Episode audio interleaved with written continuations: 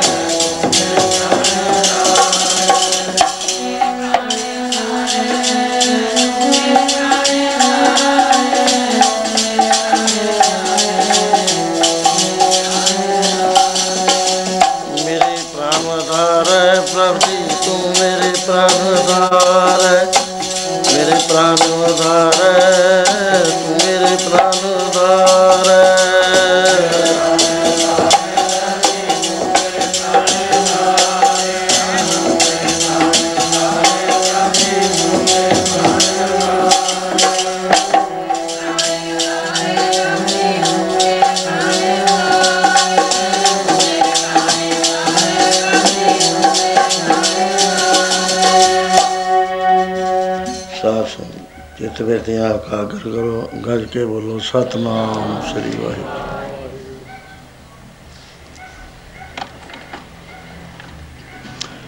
ਕਾਰੋਬਾਰ ਸੰਕੋਚਦੇ ਹੋਏ ਆਪ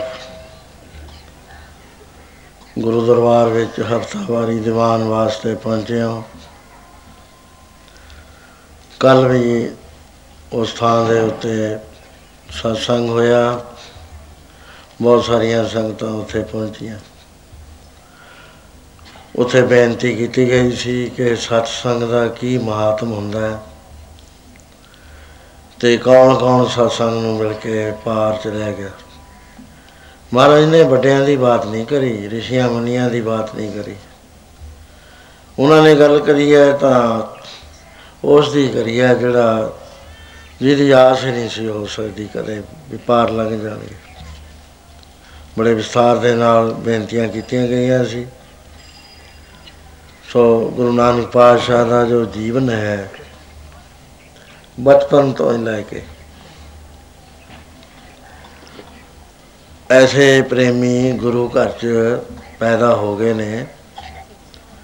ਯੂਨੀਵਰਸਿਟੀਆਂ ਤੋਂ ਉਹਨਾਂ ਨੇ ਬੜੀਆਂ ਬੜੀਆਂ ਡਿਗਰੀਆਂ ਲੈ ਲਈਆਂ ਨੇ, ਬੜੇ ਬੜੇ ਨਾਮ ਨੇ ਉਹਨਾਂ ਦੇ। ਅਖਬਾਰਾਂ ਵਿੱਚ ਬੜੇ ਬਿਆਨ ਆਉਂਦੇ ਨੇ। ਬੜਾ ਕੁਝ ਹੋ ਰਿਹਾ। ਪਰ ਉਹ ਜਿਹੜਾ ਪਹਿਲਾ ਨਿਸ਼ਚਾ ਸੀ ਸਾਡੇ ਲੋਕਾਂ ਦਾ ਗੁਰੂ ਮਹਾਰਾਜ ਤੇ, ਉਹਨਾਂ ਦਾ ਉਹ ਨਿਸ਼ਚਾ ਨਹੀਂ ਹੈ, ਨਿਸ਼ਚੇ ਤੋਂ ਡੋਲੇ ਹੋਏ ਨੇ। ਉਹ ਆਪੇ ਨਹੀਂ ਡੋਲੇ, ਕਿਤਾਬਾਂ ਲਿਖ ਰਹੇ ਨੇ ਤੜਾ ਤੜ ਲੱਗ ਰਹੀਆਂ ਨੇ। ਜਿਹੜੇ ਬੱਚੇ ਬਣਨਗੇ ਉਹ ਵੀ ਤੇ ਜਿਹੜੇ ਵੱਡੇ ਬਣਨਗੇ ਉਹ ਵੀ। ਅਪਰੂਟ ਹੋ ਜਾਣਗੇ ਰੂਹਾਨੀਅਤ ਵਿੱਚੋਂ। ਜੇ ਸਾਡੇ ਵਿੱਚੋਂ ਨਾਮ ਕੱਢ ਲੋ ਤਾਂ ਬਾਕੀ ਕੁਝ ਵੀ ਨਹੀਂ ਰਹਿੰਦਾ, ਫਿਰ ਲੜਾਕੀ ਜੀ ਕੌਮ ਅਸੀਂ ਰਹਿ ਜਾਂਦੇ ਆ ਉਹ ਵੀ ਹਿੱਤ ਵਾਸਤੇ। ਪ੍ਰੈਜ਼ੀਡੈਂਟ ਬਣਨਾ ਗੁਰਦੁਆਰੇ ਦਾ, ਤਾਂ ਝਗੜਾ ਕਰਨਾ ਹੈ। ਕੋਈ ਜਗ੍ਹਾ ਰੋਕਣੀ ਹੈ, ਤਾਂ ਝਗੜਾ ਕਰਨਾ ਹੈ। ਉਹ ਗੱਲ, ਬਿ- ਬਿਲਕੁਲ ਖਤਮ ਹੋ ਜਾਂਦੀ ਹੈ ਪਰਪਸ ਡਿਫੀਟ ਹੋ ਜਾਂਦਾ ਹੈ। ਹੁਸ਼ਿਆਰ ਰਹੋ ਸਾਰੇ ਇਹਨਾਂ ਗੱਲਾਂ ਤੋਂ। ਆਤਮ ਮੈਗ ਮਾਰਗ ਮੈਗਜ਼ੀਨ ਕੱਢਣ ਦੀ ਲੋੜ ਨਹੀਂ ਸੀ ਸਾਨੂੰ ਕੋਈ ਵੀ। ਸਿਰਫ ਇਸ ਕਰਕੇ ਕਿ ਉਹ ਜਿਹੜੇ ਪੁਰਾਣੇ ਨਿਸ਼ਚੇ ਨੇ, ਉਹ ਨਾ ਹਿਲ ਜਾਣ ਕਿਤੇ। ਭਗਤੀ ਭਾਵ ਦਾ ਅੰਕਰ ਸਾਡੇ ਮਨਾਂ ਚੋਂ ਨਾ ਨਿਕਲ ਜਾਵੇ। ਹੁਣ ਇਹ ਲਿਖਦੇ ਨੇ ਕਿ ਗੁਰੂ ਨਾਨਕ ਨੂੰ ਜੀ ਕਹਿੰਦੇ ਨੇ ਵੀ ਉਹ ਪਾਦੇ ਨੂੰ ਪੜਾਇਆ ਹੈ ਮੌਲਵੀ ਨੂੰ ਪੜਾਇਆ ਹੈ ਸ਼ਾਸਤਰੀ ਨੂੰ ਪੜਾਇਆ ਹੈ ਵੀ ਇਹ ਬਿਲਕੁਲ ਗਲਤ ਹੈ। ਪੜਨਾ ਤਾਂ ਪੈਂਦਾ ਹੀ ਹੈ ਆਦਮੀ ਨੂੰ ਅੱਖਰ ਸਿੱਖਣੇ ਹੀ ਪੈਂਦੇ ਨੇ। ਐਸੀਆਂ ਗੱਲਾਂ ਨੇ ਜਦ ਅਸੀਂ ਤਜਰਬੇ ਤੇ ਦੇਖਦੇ ਆ ਡਾਕਟਰ ਸਵਾਮੀ ਰਾਮ ਜੀ ਲਿਖਦੇ ਨੇ, ਇੱਥੇ ਵੇਦ ਭਾਰਤੀ ਆਏ ਸੀ, ਡੀਲੇਟ ਨੇ ਉਹ। ਉਹਨਾਂ ਨੇ ਆਪਣੀ ਹੱਡਬੀਤੀ ਸੁਣਾਈ ਸੀ। ਧਿਆਨ ਨਾਲ ਬਹੁਤਿਆਂ ਨੇ ਸੁਣੀ ਹੈ, ਬਹੁਤਿਆਂ ਨੇ ਨਹੀਂ ਸੁਣੀ। ਉਹ ਇਹ ਕਹਿੰਦੇ ਸੀ, ਮੈਂ ਹਾਲੈਂਡ ਵਿੱਚ ਚਲਿਆ ਗਿਆ, ਡੱਚ ਲੈਂਗੁਏਜ ਹੈ, ਉੱਥੇ ਮੈਂ ਪੀ ਐਚ ਡੀ ਕਰਨੀ ਸੀ। ਜਦ ਤੱਕ ਉਸ ਦੇਸ਼ ਦੀ ਜ਼ਬਾਨ ਨਾ ਜਾਣਦੇ ਹੋ। ਕਿਸ ਤਰ੍ਹਾਂ ਦੇ ਨਾਲ ਤੁਸੀਂ ਉਸ ਦੇ ਦੇਸ਼ ਦੀ ਸਭ ਤੋਂ ਬੜੀ ਡਿਗਰੀ ਕਰ ਸਕਦੇ ਹੋ? ਕੋਈ ਤਰੀਕਾ ਨਹੀਂ ਹੈ। ਉਹਨਾਂ ਨੇ ਜਵਾਬ ਦਿੱਤਾ, ਉਹ ਕਹਿੰਦੇ, ਤੁਹਾਨੂੰ ਤਾਂ ਅੱਖਰੇ ਨਹੀਂ ਆਉਂਦੇ। ਪੀ ਐਚ ਡੀ ਕਿਵੇਂ ਕਰ ਲਓਗੇ? ਉਹ ਕਹਿੰਦੇ, ਅਸੀਂ ਯੋਗੀ ਹਾਂ। ਸਾਨੂੰ ਇਹ ਗੱਲ ਕੋਈ ਵੱਡੀ ਨਹੀਂ ਹੈ, ਅਸੀਂ ਜੋ ਵੀ ਵਿਦਿਆ ਪੜ੍ਹਨੀ ਚਾਹੀਏ, ਉਹੀ ਪੜ੍ਹ ਜਾਂਦੇ ਕਹਿੰਦਾ ਮੈਂ 7 ਦਿਨ ਅਭਿਆਸ ਕਰਿਆ। 8ਵੇਂ ਦਿਨ ਜਦ ਮੈਂ ਜਾ ਕੇ ਗੱਲਬਾਤ ਕਰੀ ਮੇਰੇ ਮੇਰਾ ਟੈਸਟ ਲਿਆ, ਉਹ ਕਹਿੰਦੇ ਤੂੰ ਤਾਂ ਪੂਰੀ ਤਰ੍ਹਾਂ ਜਾਣਦਾ ਹੈ। ਉਹ ਅੱਠਾਂ ਦਿਨਾਂ 'ਚ ਕੋਈ ਪੜ੍ਹ ਲੂਗਾ ਪੜ੍ਹ ਕੇ ਦਿਖਾਵੇ। ਏ ਬੀ ਸੀ ਨਹੀਂ ਆਉਂਦੀ ਜ਼ਬਾਨ ਦੀ। ਉਹ ਪੀ ਐਚ ਡੀ ਵਾਸਤੇ ਤਿਆਰ ਹੋ ਗਿਆ। ਇਥੇ ਇੰਡੀਆ ਦੇ ਵਿੱਚ ਸਿਰਫ 10 ਬੰਦੇ ਨੇ, ਹੁਣ ਘਟ ਗਏ ਹੋਣੇ ਨੇ, ਜਿਹੜੇ ਸਰਵ ਵਿਦਿਆ ਯੋਗ ਜਾਣਦੇ ਨੇ। ਉਹ ਜੋ ਬੋਲੀ ਬੋਲਣੀ ਹੋਵੇ, ਜੋ ਵਿਦਿਆ ਪੜ੍ਹਨੀ ਹੋਵੇ, ਉਹ ਪੜ੍ਹ ਲੈਂਦੇ ਨੇ। ਉਹਨਾਂ ਨੂੰ ਮਾਸਟਰਾਂ ਕੋਲ ਜਾਣ ਦੀ ਲੋੜ ਨਹੀਂ ਹੈ। ਸਾਨੂੰ ਤਾਂ ਪਤਾ ਹੀ ਨਹੀਂ ਨਾ, ਸਾਡੇ ਵਿੱਚ ਤਾਂ ਇੱਕ ਵੀ ਬੰਦਾ ਨਹੀਂ, ਸਾਡੇ ਪੜ੍ਹਦੇ ਨੇ, ਡਿਗਰੀਆਂ ਲੈ ਲੀਆਂ ਡਾਕਟਰ ਬਣ ਗਿਆ ਜੀ, ਡੀਲਿਟ ਡੀਲਿਟ ਤਾਂ ਦੋ ਚਾਰ ਹੀ ਹੋਣੇ ਨੇ। ਡਾਕਟਰ ਡਾਕਟਰ ਹੋ ਗਏ। ਉਹ ਕਿਤਾਬਾਂ ਚੱਕਦੇ ਨੇ, ਲਿਖ ਦਿੰਦੇ ਨੇ ਕਮਰਸ਼ੀਅਲ ਬਣਾ ਲਿਆ ਇਸ ਚੀਜ਼ ਨੂੰ। ਪਤਾ ਹੈ ਨਹੀਂ, ਗਿਆਨ ਨਹੀਂ ਹੈ। ਸੋ ਇਸ ਤਰ੍ਹਾਂ ਗੁਰੂ ਨਾਨਕ ਨੂੰ ਵੀ ਸਕੂਲਾਂ 'ਚ ਭੇਜਣਾ ਚਾਹੁੰਦੇ ਨੇ। ਬਈ ਇਹ ਮਾਸਟਰਾਂ ਕੋ ਗਿਆ, ਇਹ ਫੱਟੀਆਂ ਦਾ ਬਸਤੇ ਚੱਕੀ ਫਿਰੀ ਗਿਆ।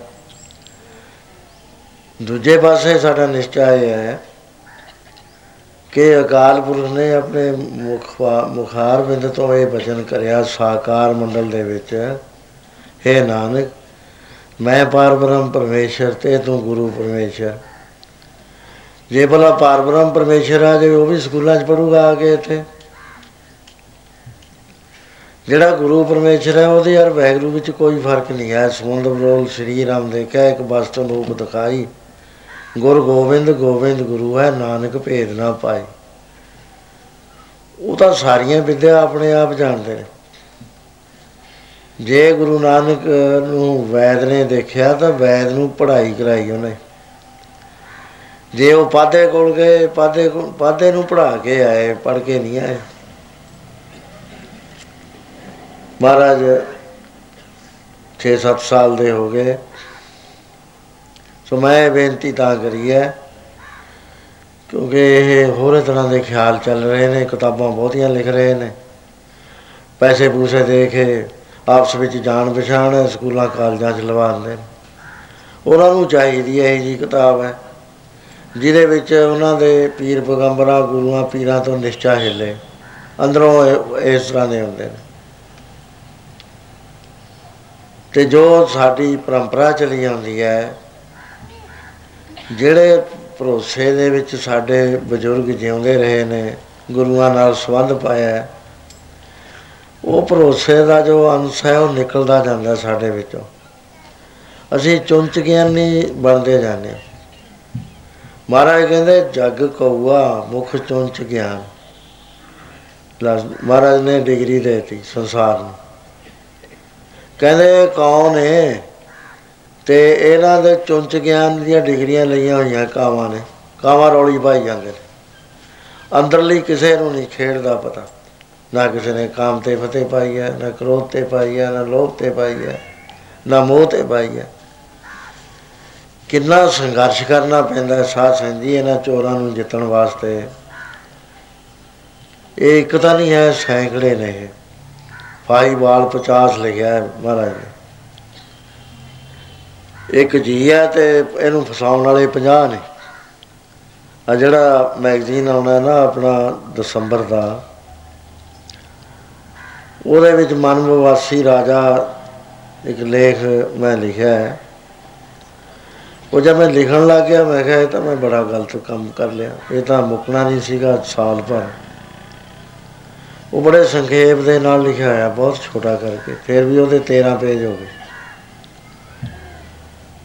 ਉਹਦੇ ਵਿੱਚ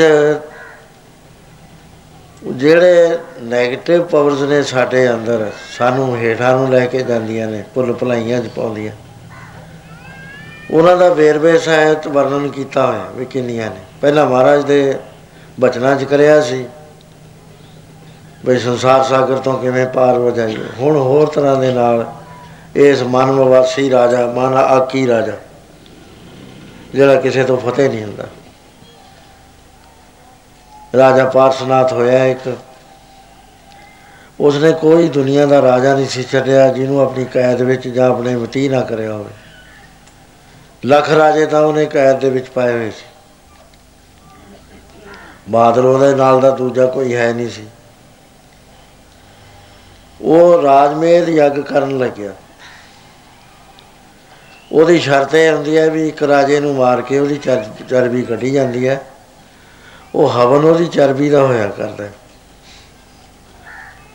ਉਸ ਤਰ੍ਹਾਂ 100 ਰਾਜਾ ਮਾਰ ਕੇ ਉਹ ਯੱਗ ਹੁੰਦਾ ਉਹ ਜਦ ਇੱਕ ਰਾਜਾ ਉਹਨੇ ਮਾਰ ਲਿਆ, ਉਸ ਵੇਲੇ ਇੱਕ ਰਾਜਾ ਕਹਿਣ ਲੱਗਾ ਕਿ ਮਹਾਰਾਜ, ਗੁਸਤਾਖੀ ਮਾਫ ਕਰਿਓ। ਤੁਸੀਂ ਅਜੇ ਇੱਕ ਰਾਜੇ ਨੂੰ ਜਿੱਤਿਆ ਨਹੀਂ, ਇਸ ਕਰਕੇ ਤੁਸੀਂ ਐਲੀਜੀਬਲ ਨਹੀਂ ਹੋਏ ਯੱਗ ਕਰਨ ਦੇ। ਰਾਜਮੇਦ ਯੱਗ ਤਾਂ ਹੁੰਦਾ ਹੈ, ਜੇ ਸਾਰੇ ਰਾਜੇ ਜਿੱਤ ਲਏ ਜਾਣ। ਇਹ ਅਰਥ ਪਲੈਨਟ ਦੇ ਉੱਤੇ ਤਿੰਨਾਂ ਲੋਕਾਂ 'ਚ ਕੋਈ ਨਾ ਰਹੇ। ਕਹਿੰਦਾ, ਐਸਾ ਰਾਜਾ ਕੌਣ ਹੈ? ਉਸ ਨੇ ਖੈਰ ਲੰਮੀ ਚੌੜੀ ਬਾਤ ਦੱਸੀ। ਬੜੀ ਰੌਚਕ ਬਾਤ ਹੈ, ਗੁਰੂ ਦਸਵੇਂ ਪਾਤਸ਼ਾਹ ਦਾ ਫਰਮਾਨ ਕੀਤਾ ਹੋਇਆ ਸੀ, ਉਹਦੇ 'ਚ ਲਿਖਿਆ। ਉਹ ਕਹਿਣ ਲੱਗਿਆ, ਉਹ ਰਾਜਾ ਸਾਰੀ ਦੁਨੀਆ ਨੂੰ ਜਿੱਤੀ ਬੈਠਾ ਹੈ। ਉਹਦੇ ਅੱਗੇ ਕੋਈ ਨਹੀਂ ਆ ਸਕਦਾ। ਬਹੁਤ ਵੱਡੀ ਉਹਦੀ ਫੌਜ ਹੈ। ਉਹਦਾ ਨਾਮ ਮਨ ਰਾਜਾ ਮਹਾਰਾਜ ਕਹਿੰਦੇ, ਜਿਹਨੇ ਮਨ ਰਾਜੇ ਨੂੰ ਨਹੀਂ ਜਿੱਤਿਆ, ਕ੍ਰੋਧ ਨਹੀਂ ਜਿੱਤਿਆ, ਲੋਭ ਨਹੀਂ ਜਿੱਤਿਆ, ਮੋਹ ਨਹੀਂ ਜਿੱਤਿਆ, ਹੰਕਾਰ ਨਹੀਂ ਜਿੱਤਿਆ, ਈਰਖਾ ਨਹੀਂ ਜਿੱਤੀ, ਨਿੰਦਿਆ ਨਹੀਂ ਜਿੱਤੀ, ਬਾਸ਼ਨਾਵਾਂ ਨਹੀਂ ਜਿੱਤੀਆਂ, ਕਹਿੰਦੇ ਉਹ ਪੜਿਆ ਹੋਇਆ ਨਹੀਂ ਹੈ। ਹੀ ਇਜ਼ ਅ ਫੂਲ ਮੂਰਖ ਹੈ ਉਹ ਪੜਿਆ ਮੂਰਖ ਆਖੀਆ ਜਿਸ ਲਬ ਲੋ ਹੰਕਾਰ। ਪੜ੍ਹਾਈ ਜਿਹੜੀ ਹੈ ਉਤਲੀ ਸਤਾ ਤੇ ਆ ਗਈ, ਅੰਦਰਲੀ ਪੜ੍ਹਾਈ ਹਟ ਗਈ। ਪਹਿਲਾਂ ਨਾਲੰਦਾ ਦੀ ਯੂਨੀਵਰਸਿਟੀ ਸੀ, ਇੱਥੇ ਬਿਹਾਰ ਵਿੱਚ। ਉਥੇ ਕੋਈ ਮਕਾਨ ਨਹੀਂ ਸੀ ਪਾਏ ਮਕਾਨ ਤਾਂ ਪਾਉਂਦੇ ਹੀ ਨਹੀਂ ਸੀ। ਕਹਿੰਦੇ ਕੀ ਜ਼ਿੰਦਗੀ ਦਾ ਭਰੋਸਾ ਮਾਰਕੰਡਾ ਤੇ ਕੋਦ ਕਾਈ, ਜਿਨ ਤਿੰਨ ਧਰਮੂਨ ਬੁਲਾਏ, ਛਪਰਾਂ 'ਚ ਰਹਿ ਕੇ ਦਿਨ ਕੱਟ ਲੈਂਦੇ ਸੀ, ਨਾ ਉਹਨਾਂ ਦੇ ਮੱਛਰ ਲੜਦੇ ਸੀ। ਸਰੀਰ ਦੇ ਵਿੱਚ ਐਸੀ ਸੁਗੰਧ ਹੁੰਦੀ, ਕੋਈ ਚੀਜ਼ ਨੇੜੇ ਨਹੀਂ ਸੀ ਆਉਂਦੀ, ਨਾ ਮੱਛਰ, ਨਾ ਮੱਖੀ। ਉਹ ਅੰਦਰ ਹੁੰਦੀ ਹੈ ਨਾਮ ਦੇ ਨਾਲ ਪ੍ਰਗਟ ਹੋ ਜਾਇਆ ਕਰਦੀ ਹੈ। ਉਹ ਲੋਕ ਦਰਖਤਾਂ ਦੇ ਥੱਲੇ ਬੋੜ ਦੇ ਦਰਖਤ, ਉਹਦੀਆਂ ਜੜਾਂ ਦਬ ਦਬ ਕੇ ਲੈ ਗਏ, ਬਹੁਤ ਵੱਡਾ ਬੋੜ ਸੀ। ਉਹਦੇ ਥੱਲੇ ਅੰਦਰਲੀ ਰਿਸਰਚ ਕਰਦੇ ਸੀ। ਚੌਂਤਰੇ ਬਣਾਏ ਹੋਏ, ਆਪਣੇ ਆਪਣੇ ਚੌਂਤਰੇ ਤੇ ਬੈਠ ਕੇ ਚੌਂਕੜਾ ਮਾਰਿਆ ਹੋਇਆ, ਅੱਖਾਂ ਮੀਚੀਆਂ ਹੋਈਆਂ। ਅੰਦਰਲੀ ਖੋਜ ਕਰਦੇ ਸੀ। ਪਹਿਲੀ ਜਿਹੜੀ ਪੜ੍ਹਾਈ ਸੀ ਤਿੰਨ ਯੁਗਾਂ ਦੀ, ਉਹ ਕਿਤਾਬਾਂ ਦੀ ਨਹੀਂ ਸੀ, ਉਹ ਅੰਦਰਲੀ ਬਗੈਰ ਕਿਤਾਬ ਤੇ ਅੰਦਰਲੀ ਪੜ੍ਹਾਈ ਸੀ। ਜਿਹੜੀ ਕਲਯੁਗ ਦੀ ਪੜ੍ਹਾਈ ਹੈ, ਇਹ ਬਾਹਰਲੀ ਪੜ੍ਹਾਈ ਹੈ। ਇਹਦੇ ਵਿੱਚ ਆਦਮੀ ਉਦੋਂ ਵੀ ਤਿੱਖਾ ਹੋ ਜਾਂਦਾ, ਅਕਲ ਆ ਜਾਂਦੀ ਹੈ, ਛਲ ਕਰਨ ਦੀ, ਕਪਟ ਕਰਨ ਦੀ, ਪੈਸੇ ਖਾਣ ਦੀ, ਸਭ ਕੁਝ ਜਾਣ ਜਾਂਦਾ। ਰਿਸ਼ਵਤਾਂ ਲੈਣੀਆਂ ਜਾਣ ਜਾਂਦਾ, ਧੋਖੇ ਦੇਣੇ ਜਾਣਦਾ ਝੂਠੇ ਕਾਗਜ਼ ਬਣਾਉਣੇ ਜਾਣਦਾ ਕਿਉਂਕਿ ਪੜ ਗਿਆ। ਮਹਾਰਾਜ ਕਹਿੰਦੇ ਪੜਿਆ ਕਿ ਮੂਰਖਤਾਈ ਦੀ ਡਿਗਰੀ ਲਈ ਹੈ ਪੜਿਆ ਮੂਰਖ ਆਖੀਆ ਜਿਸ ਲਬ ਲੋ ਹੰਕਾਰ ਪਹਿਲਾਂ ਇਹ ਗੱਲਾਂ ਨਹੀਂ ਸੀ। ਸੋ ਗੁਰੂ ਨਾਨਕ ਨੇ ਜੇ ਪਾਦੇ ਦੇ ਕੋਲ ਗਏ ਨੇ ਤਾਂ ਸਾਨੂੰ ਦੱਸਿਆ ਹੈ ਵੀ ਪਿਆਰਿਓ ਪੜਾਈ ਕਿਹੜੀ ਅਸਲੀ ਹੈ? ਬਾਹਰਲੀ ਪੜ ਲਓ, ਕੋਈ ਹਰਜ ਨਹੀਂ, ਅੱਖਰਾਂ ਦੇ ਜਾਣੂ ਹੋ ਜਾਓਗੇ। ਲੇਕਿਨ ਅੰਦਰਲੀ ਪੜ੍ਹਾਈ ਤੋਂ ਬਗੈਰ ਉਹ ਕੋਈ ਮਤਲਬ ਨਹੀਂ ਰੱਖਦੀ। ਇੱਕ ਪਰਾਵਿਦਿਆ, ਇੱਕ ਅਪਰਾਵਿਦਿਆ। ਜਿਹੜੀ ਅੰਦਰਲੀ ਪੜ੍ਹਾਈ ਹੈ ਪਰਾਵਿਦਿਆ ਉਹਦੇ ਬਗੈਰ ਬੰਦਾ ਵਿਦਵਾਨ ਨਹੀਂ ਬਣਦਾ, ਮੂਰਖ ਹੁੰਦਾ।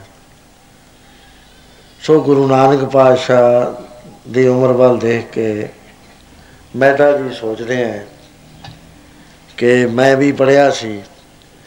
ਇਹ ਪਟਵਾਰ ਕਰਨੀ, ਹਿਸਾਬ ਲਾਉਣੇ ਮੈਨੂੰ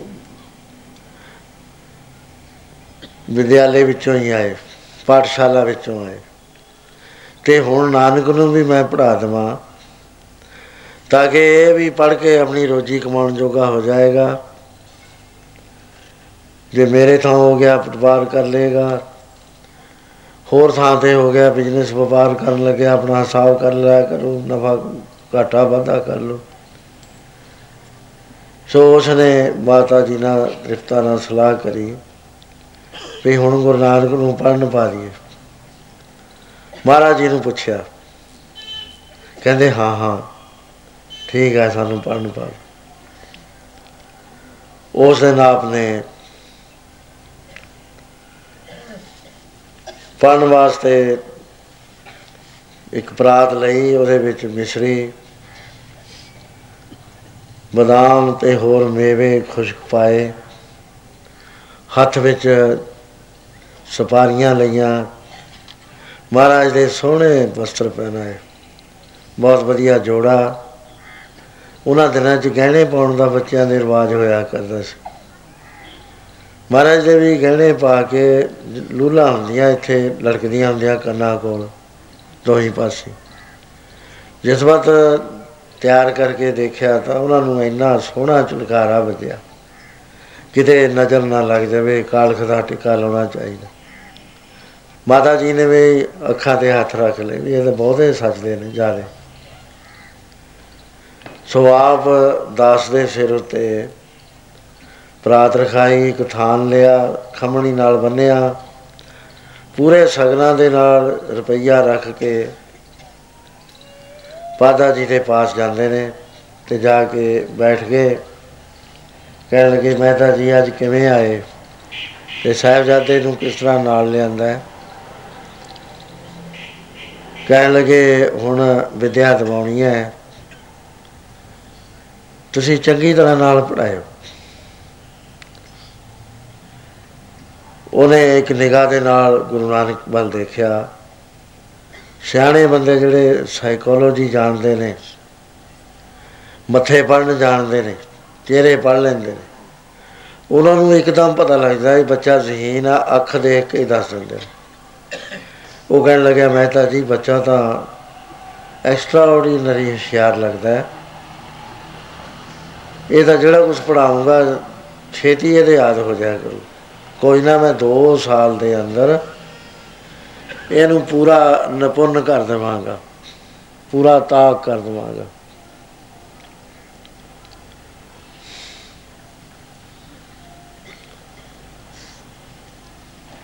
ਸੋ ਉਸ ਦਾ ਮਹਾਰਾਜ ਜੀ ਨੂੰ ਛੱਡਿਆ ਆਂਦਾ ਉਸ ਨੇ ਉਹਨਾਂ ਦਿਨਾਂ 'ਚ ਆਪਣੀਆਂ ਹੀ ਬੋਰੀਆਂ, ਆਪਣਾ ਹੀ ਤੱਪੜ ਲਗਾਣੇ ਪਿਆ ਕਰਦੇ ਸੀ। ਮਹਾਰਾਜ ਜੀ ਨੂੰ ਉਸ ਨੇ ਕਿਹਾ ਵੀ ਇੱਥੇ ਬੈਠ ਜਾਓ। ਆਪਦੇ ਕੋਲੋਂ ਫੱਟੀ ਕੱਢੀ। ਉਹਦੇ ਉੱਤੇ ਲਿਖਤਾ। ਪਹਾੜੇ ਕਹਿਣ ਲੱਗਿਆ, ਉਹ ਜਦ ਕਹਿ ਕੇ ਹਟੇ, ਮਹਾਰਾਜ ਜੀ ਕਹਿੰਦੇ ਗਾਂ ਦੱਸ, ਇਹ ਤਾਂ ਮੇਰੇ ਯਾਦ ਹੋ ਗਿਆ। ਉਹ ਸਾਰਾ ਹੀ ਸੁਣਾ ਦੋ। ਉਹ ਹੈਰਾਨ ਹੋ ਗਿਆ ਵੀ ਇਹ ਬੱਚਾ ਅੱਖਰ ਪੜਾਏ ਅੱਖਰ ਸਾਰੇ ਯਾਦ। ਉਹ ਲਿਖਾਏ ਇੱਕ ਵਾਰੀ ਆਪ ਲਿਖਦੇ ਮਹਾਰਾਜ ਜੀ ਨੇ ਉਹ ਜੀ ਆਪੇ ਲਿਖ ਦਿੱਤੇ। ਹੈਰਾਨ ਹੋ ਕੇ ਦੇਖਣ ਲੱਗਿਆ ਵੀ ਇਹ ਬੱਚਾ ਕਿਹਾ ਜਾ ਆ ਗਿਆ। ਅੱਜ ਤੱਕ ਤਾਂ ਇਸ ਤਰ੍ਹਾਂ ਦਾ ਬੱਚਾ ਕਦੇ ਦੇਖਿਆ ਨਹੀਂ ਹੈ। ਮਹਾਰਾਜ ਜੀ ਜਦੋਂ ਦੇਖਦਾ ਤਾਂ ਮੁਸਕਰਾਉਣ ਲੱਗ ਜਾਂਦੇ ਨੇ। ਜਾਣਦੇ ਨੇ ਵੀ ਇਹ ਕੀ ਦੇਖਣਾ ਚਾਹੁੰਦਾ। ਉਹ ਜਿਵੇਂ ਚੰਦ ਚਕੋਰ ਵੱਲ ਦੇਖਦਾ ਹੈ, ਬੰਦ ਨਹੀਂ ਕਰਦਾ ਦੇਖਣਾ, ਇਸ ਤਰ੍ਹਾਂ ਟੀਚਰ ਦਾ ਹਾਲ ਹੋ ਗਿਆ। ਅੰਦਰ ਇੱਕ ਸ਼ਰਧਾ ਭਾਵਨਾ ਜਾ ਗਿਆ ਜੀ ਛੁੱਟੀ ਹੋ ਗਈ, ਮਹਾਰਾਜ ਜੀ ਘਰ ਚਲੇ ਗਏ। ਮਾਤਾ ਜੀ ਨੇ ਬੜਾ ਪਿਆਰ ਕਰਿਆ, ਗੋਦੀ 'ਚ ਬਹਾਲੇ, ਮੱਥਾ ਚੁੰਮਿਆ, ਬੇਟਾ ਪੜਿਆ ਆ ਕੋਈ ਤਕਲੀਫ ਤਾਂ ਨਹੀਂ ਹੋਈ। ਜੀ ਲੱਗ ਗਿਆ ਸੀ, ਕਹਿੰਦੇ ਹਾਂ ਜੀ ਲੱਗ ਗਿਆ ਸੀ, ਬਹੁਤ ਵਧੀਆ। ਇਹਨਾਂ ਨੂੰ ਮਹਿਤਾ ਜੀ ਆ ਗਏ, ਉਹਨਾਂ ਨੇ ਵੀ ਪਹਿਲੇ ਦਿਨ ਪਿਆਰ ਕਰਿਆ। ਪੜਿਆ ਨਾਨਕ ਕਹਿੰਦੇ, ਹਾਂ ਪੜਿਆ ਕਹਿੰਦੇ ਕੁਝ ਯਾਦ ਵੀ ਹੈ ਤੁਹਾਨੂੰ ਸੁਣਾ ਦੇ। ਉਹ ਸਾਰਾ ਦਿਨ ਜਿੰਨਾ ਪਾਦੇ ਨੇ ਪੜਾਇਆ ਸੀ, ਸਾਰਾ ਹੀ ਸੁਣਾ ਪੁਰਾਨ ਹੋ ਗਿਆ। ਦੂਜੇ ਦਿਨ ਮਹਾਰਾਜ ਫਿਰ ਜਿਸ ਵਕਤ ਜਾਂਦੇ ਨੇ, ਕਹਿਣ ਲੱਗੇ ਪਾਦਾ ਜੀ, ਤੁਸੀਂ ਮੈਨੂੰ ਪੜਾਉਂਦੇ ਤਾਂ ਹੈਗੇ, ਤੁਸੀਂ ਮੈਨੂੰ ਐਂ ਦੱਸੋ, ਆਪ ਕਿੰਨਾ ਪੜੇ ਹੋਏ ਹੋ? ਝਾਕਣ ਲੱਗ ਗਿਆ। ਕਹਿਣ ਲੱਗਿਆ, ਮੇਰੀ ਪੜਾਈ ਦਾ ਕੀ ਪੁੱਛਣਾ ਕਹਿੰਦਾ, ਨਾ, ਮੈਨੂੰ ਪਹਿਲਾਂ ਤਸੱਲੀ ਹੋਣੀ ਚਾਹੀਦੀ ਹੈ ਵੀ ਜਿਹੜਾ ਮੇਰਾ ਟੀਚਰ ਹੈ, ਉਹ ਕਿੰਨਾ ਕੁ ਪੜਿਆ ਹੈ। ਉਹਨੇ ਸਾਰਾ ਦੱਸਦਾ ਵੀ ਹਿਸਾਬ ਕਿਤਾਬ, ਇਸ ਤਰ੍ਹਾਂ ਮੈਂ ਪੜਿਆ ਲੈਂਗੁਏਜ ਮੈਂ ਇਸ ਤਰ੍ਹਾਂ ਪੜਿਆ ਸ਼ਾਸਤਰ ਪੜਿਆ ਮਹਾਰਾਜ ਜੀ ਕਹਿਣ ਲੱਗੇ, ਫੇਰ ਤੇਰੇ ਕੋਲ ਉਹ ਵਿਦਿਆ ਨਹੀਂ ਹੈ ਜਿਹੜੀ ਤੂੰ ਮੈਨੂੰ ਪੜਾਵਾਂ ਜਿਹੜੀ ਮੈਂ ਪੜ੍ਹਨੀ ਚਾਹਨਾ ਕਹਿੰਦਾ, ਨਹੀਂ ਨਾਨਕ ਜੀ, ਮੈਂ ਤੁਹਾਨੂੰ ਇੰਨਾ ਤਾਕ ਕਰ ਦੇਣਾ ਨਾ ਥੋੜੇ ਦਿਨਾਂ ਦੇ ਅੰਦਰ। ਤੁਹਾਨੂੰ ਪਹਿਲਾਂ ਤਾਂ ਮਿੰਤੀ ਗਿਣਤੀ ਸਿਖਾਉਣੀ ਹੈ। ਉਹਦੇ ਬਾਅਦ ਸਵਾਏ ਦੇ, ਡੇਡੇ ਦੇ ਤੌਂਚਿਆਂ ਦੇ ਉਠਾਂ ਦੇ, ਕੋਠੇ ਤੇ ਪਟਵਾਰ ਦਾ, ਕਣਕੂਤ ਦਾ, ਮੈਂ ਇਹ ਸਾਰੀਆਂ ਵਿਦਿਆ ਤੁਹਾਨੂੰ ਦੇਣਾ ਪੜਾ ਦੇਣੀ ਹੈ ਕਿਉਂਕਿ ਤੁਸੀਂ ਬਹੁਤ ਹੁਸ਼ਿਆਰ ਹੋ। ਮਹਾਰਾਜ ਕਹਿੰਦੇ ਇਹਦੇ ਨਾਲ ਕੀ ਹੋਏਗਾ? ਕਹਿੰਦੇ ਇਹਦੇ ਨਾਲ ਸੰਸਾਰ ਦੇ ਅੰਦਰ ਜੀਵਨ ਕੱਟਣਾ ਹੈ। ਆਦਮੀ ਨੂੰ ਜੀਵਨ ਕੱਟਣ ਵਾਸਤੇ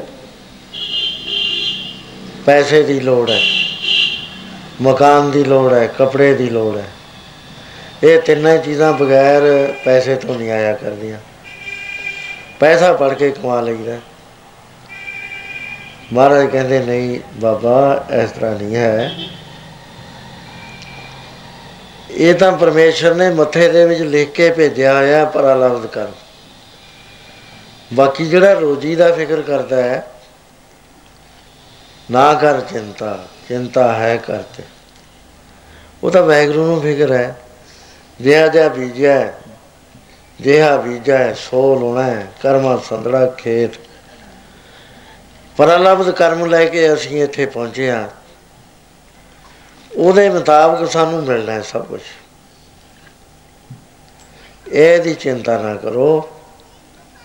ਗੁਰੂ ਪੰਜਵੇਂ ਪਾਤਸ਼ਾਹ ਮਹਾਰਾਜ ਐਸਾ ਫਰਮਾਨ ਕਰਦੇ ਹਨ। ਰੋਜੀ ਦਿੰਦਾ ਹੈ ਪੱਥਰ ਦੇ ਕੀੜੇ ਨੂੰ। ਤੈਨੂੰ ਕਿਉਂ ਨਾ ਦੇਵੇ ਬੰਦਿਆ? ਦਾ ਹੈ ਪੱਥਰ ਦੇ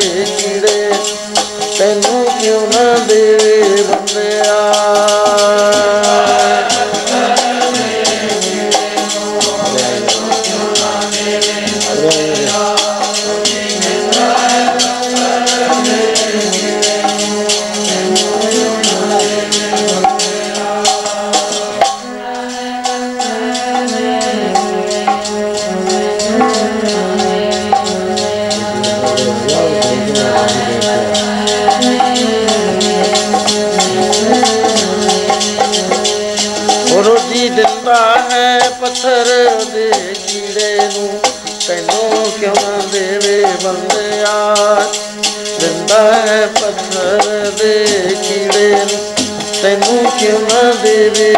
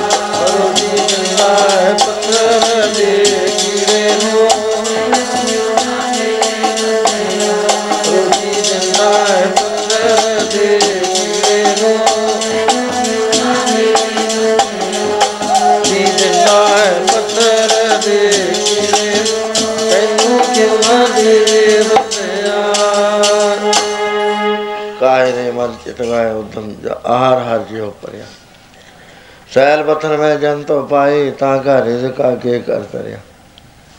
ਹੈਰਾਨ ਹੋ ਗਿਆ, ਛੋਟਾ ਜਿਹਾ ਬੱਚਾ। ਆਇਆ ਮੇਰੇ ਕੋਲ ਪੜਨ ਵਾਸਤੇ। ਗੱਲਾਂ ਬਹੁਤ ਉੱਚੀਆਂ ਸ਼ੁਰੂ ਕਰ ਲਈਆਂ ਇਸਨੇ। ਕਹਿੰਦੇ ਪਾਦਾ ਜੀ, ਵਿਦਿਆ ਇਸ ਵਾਸਤੇ ਨਹੀਂ ਹੁੰਦੀ।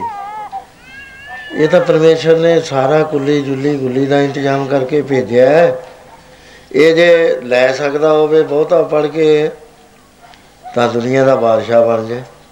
ਇਸਕਾ ਬਣਨਾ ਹੀ ਇਹ ਸਾਥ ਕਰਨ ਕਰਾਵਨ ਸਰਬ ਕੋ ਨਾਥ। ਹਾਂ, ਬਹਾਨਾ ਹੈ, ਕਾਰਜ ਲਾਇਆ ਹੋਇਆ, ਦੁਨੀਆ ਧੰਦੇ ਲਾਈ ਹੋਈ ਹੈ। ਮੈਨੂੰ ਇੱਕ ਗੱਲ ਦੱਸੋ ਵੀ ਜਿਹੜੀ ਪੜ੍ਹਾਈ ਤੁਸੀਂ ਮੇ ਕਰਾਉਨੇ ਹੋ, ਇਹ ਜਮਦੂਤਾਂ ਤੋਂ ਛਡਾ ਦੂਗੀ, ਕਿਉਂਕਿ ਆਪਣਾ ਬਾਪ ਹੈ। ਬੰਦੇ ਨੂੰ ਪਰਮੇਸ਼ਰ ਨੇ ਮਾਨਸ ਦੇ ਜਿਹੜੀ ਦਿੱਤੀ ਹੈ ਉਹ ਖਾਸ ਪਰਪਸ ਵਾਸਤੇ ਦਿੱਤੀ ਹੈ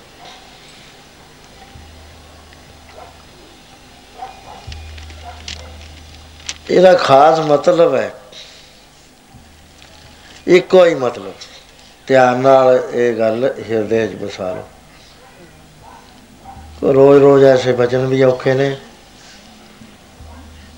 ਮਹਾਰਾਜ ਬਹੁਤ ਸਾਫ਼ ਗੱਲ ਕਹਿੰਦੇ ਆ, ਜੇ ਆਪਾਂ ਗੁਰੂ ਗ੍ਰੰਥ ਸਾਹਿਬ ਨੂੰ ਗੁਰੂ ਮੰਨਦੇ ਆ ਨਾ ਫੇਰ ਸਾਨੂੰ ਮੰਨ ਲੈਣੀ ਚਾਹੀਦੀ ਹੈ ਮਹਾਰਾਜ ਕਹਿੰਦੇ, ਭਈ ਪ੍ਰਾਪਤ ਮਾਨੁਖ ਦੇਵਰੀਆ, ਗੋਬਿੰਦ ਮਿਲਣ ਕੀ ਹੈ ਤੇਰੀ ਵਰੀਆ? ਅਬਰ ਕਾਜ ਤੇਰੇ ਕਿਤੇ ਨਾ ਕਾਮ, ਕਿਤੇ ਨਾ ਕਾਮ ਜਿਹੜਾ ਅੱਖਰ ਹੈ, ਇਹਦੇ ਵਿੱਚ ਗੁੰਜਾਇਸ਼ ਨਹੀਂ ਹੈ ਵੀ ਤੇਰੇ ਕਿਸੇ ਫਲਾਣੇ ਕੰਮ ਆ ਜਾਣਗੇ, ਧਮਕੇ ਆ ਜਾ ਪੈਸਾ ਕਮਾ ਲਓ, ਇੱਥੇ ਹੀ ਛੱਡ ਜਾਣਾ। ਬੜੀਆਂ ਬੜੀਆਂ ਬਿਲਡਿੰਗਾਂ ਬਣਾ ਲਓ ਇੱਥੇ ਹੀ ਛੱਡ ਜਾਣੀਆਂ ਬੈਂਕ ਭਰ ਤੋਂ ਪੈਸਿਆਂ ਨਾਲ, ਇੱਥੇ ਹੀ ਛੱਡ ਜਾਣਾ ਸਮਾਂ ਝਗੜੇ ਪੈਦਾ ਕਰਨਗੇ। ਝਗੜੇ ਹੀ ਨਹੀਂ ਕਰਨਗੇ, ਉਹਨਾਂ ਵਿੱਚ ਬਿਰਤੀ ਰਹਿ ਗਈ, ਪ੍ਰੇਤ ਬਣ ਜਾਣਗੇ।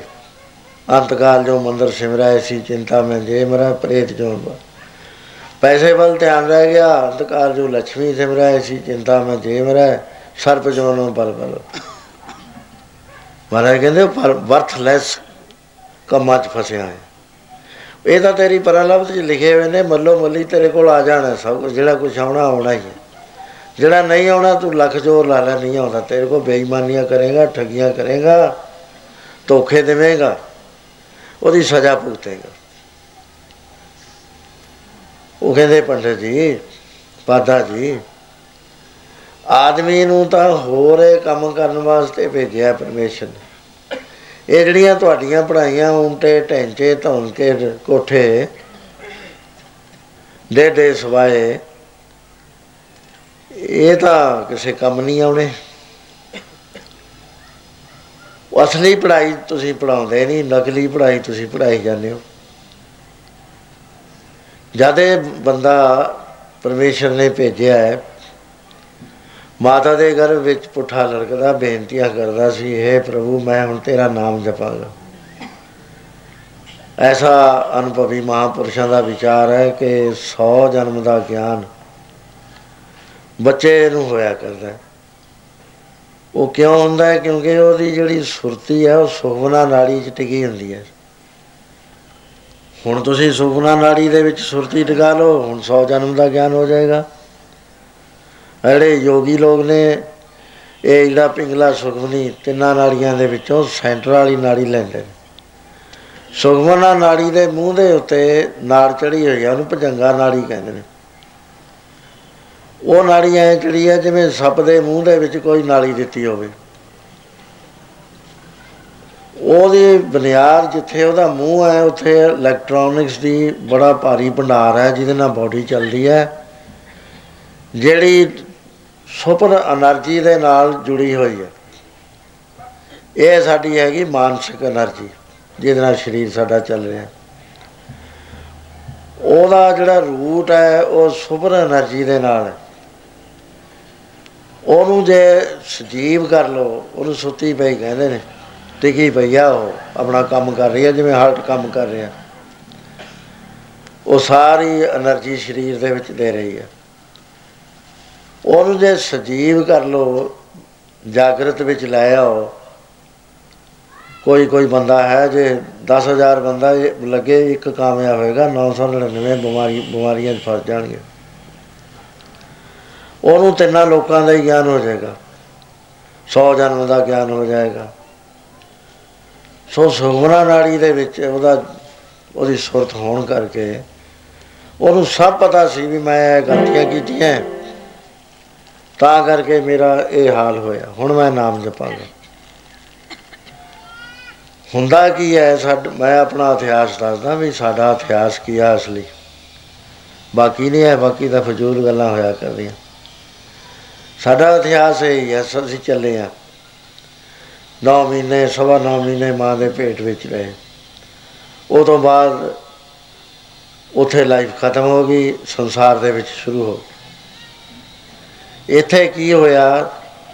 ਮਹਾਰਾਜ ਕਹਿੰਦੇ, ਮਾਇਆ ਦਾ ਪ੍ਰਭਾਵ ਚੱਲ ਰਿਹਾ ਸੀ।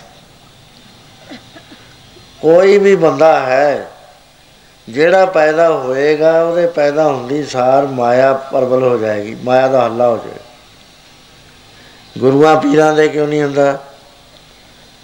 ਉਹ ਪੈਦਾ ਨਹੀਂ ਹੋਇਆ ਕਰਦੇ, ਉਹਨਾਂ ਦਾ ਸਰੀਰ ਪੈਦਾ ਹੋਇਆ ਕਰਦਾ। ਉਹ ਸਰੀਰ ਦੇ ਵਿੱਚ ਬਾਅਦ ਵਿੱਚ ਐਂਟਰ ਕਰਿਆ ਕਰਦੇ ਨੇ। ਉਹ ਪੈਦਾ ਨਹੀਂ ਹੁੰਦੇ ਪ੍ਰਕਾਸ਼ ਹੁੰਦਾ ਤਹੀਂ ਪ੍ਰਕਾਸ਼ ਹਮਾਰਾ ਪਿਆ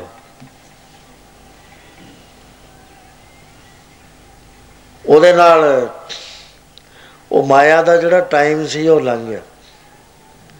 ਸੁਖਦੇਵ ਮੁਨੀ ਹੋਇਆ, ਜਨਮ ਨਹੀਂ ਸੀ ਲੈ ਰਿਹਾ। ਉਹ ਬਹੁਤ ਦੁਖੀ ਹੋ ਰਹੀ ਸੀ ਮਾਂ ਉਹਦੀ। ਬਾਰ-ਬਾਰ ਬੇਨਤੀਆਂ ਕਰਦੇ ਸੀ। ਅਖੀਰ ਆਵਾਜ਼ ਆਈ ਵੀ ਤੂੰ ਜਨਮ ਲੈ ਕੇ ਕਹਿੰਦਾ ਮਹਾਰਾਜ ਮਾਇਆ ਤੋਂ ਡਰ ਲੱਗਦਾ। ਕਿਰਪਾ ਕਰੋ ਥੋੜੀ ਦੇਰ ਵਾਸਤੇ ਮਾਇਆ ਸੰਕੋਚ ਦੋ ਤਥਾਸਤੂ ਹੋ ਗਿਆ ਤੇ ਮਾਇਆ ਸੰਕੋਚ ਥੀ ਉਸੇ ਟਾਈਮ ਜਿੰਨੇ ਬੱਚਿਆਂ ਨੇ ਜਨਮ ਲਿਆ, ਸਾਰੇ ਬ੍ਰਹਮ ਗਿਆਨੀ ਸੀਗੇ। ਕਿਉਂਕਿ ਮਾਇਆ ਹੀ ਨਾ ਪਈ ਉਹਨਾਂ ਤੇ। ਸਾਡੇ ਤੇ ਮਾਇਆ ਪੈਂਦੀ ਹੈ। ਐਸਾ ਮਹਾਰਾਜ ਜੀ ਦਾ ਫਰਮਾਨ ਹੈ ਪੜੋ ਪਿਆਰ ਨਾਲ।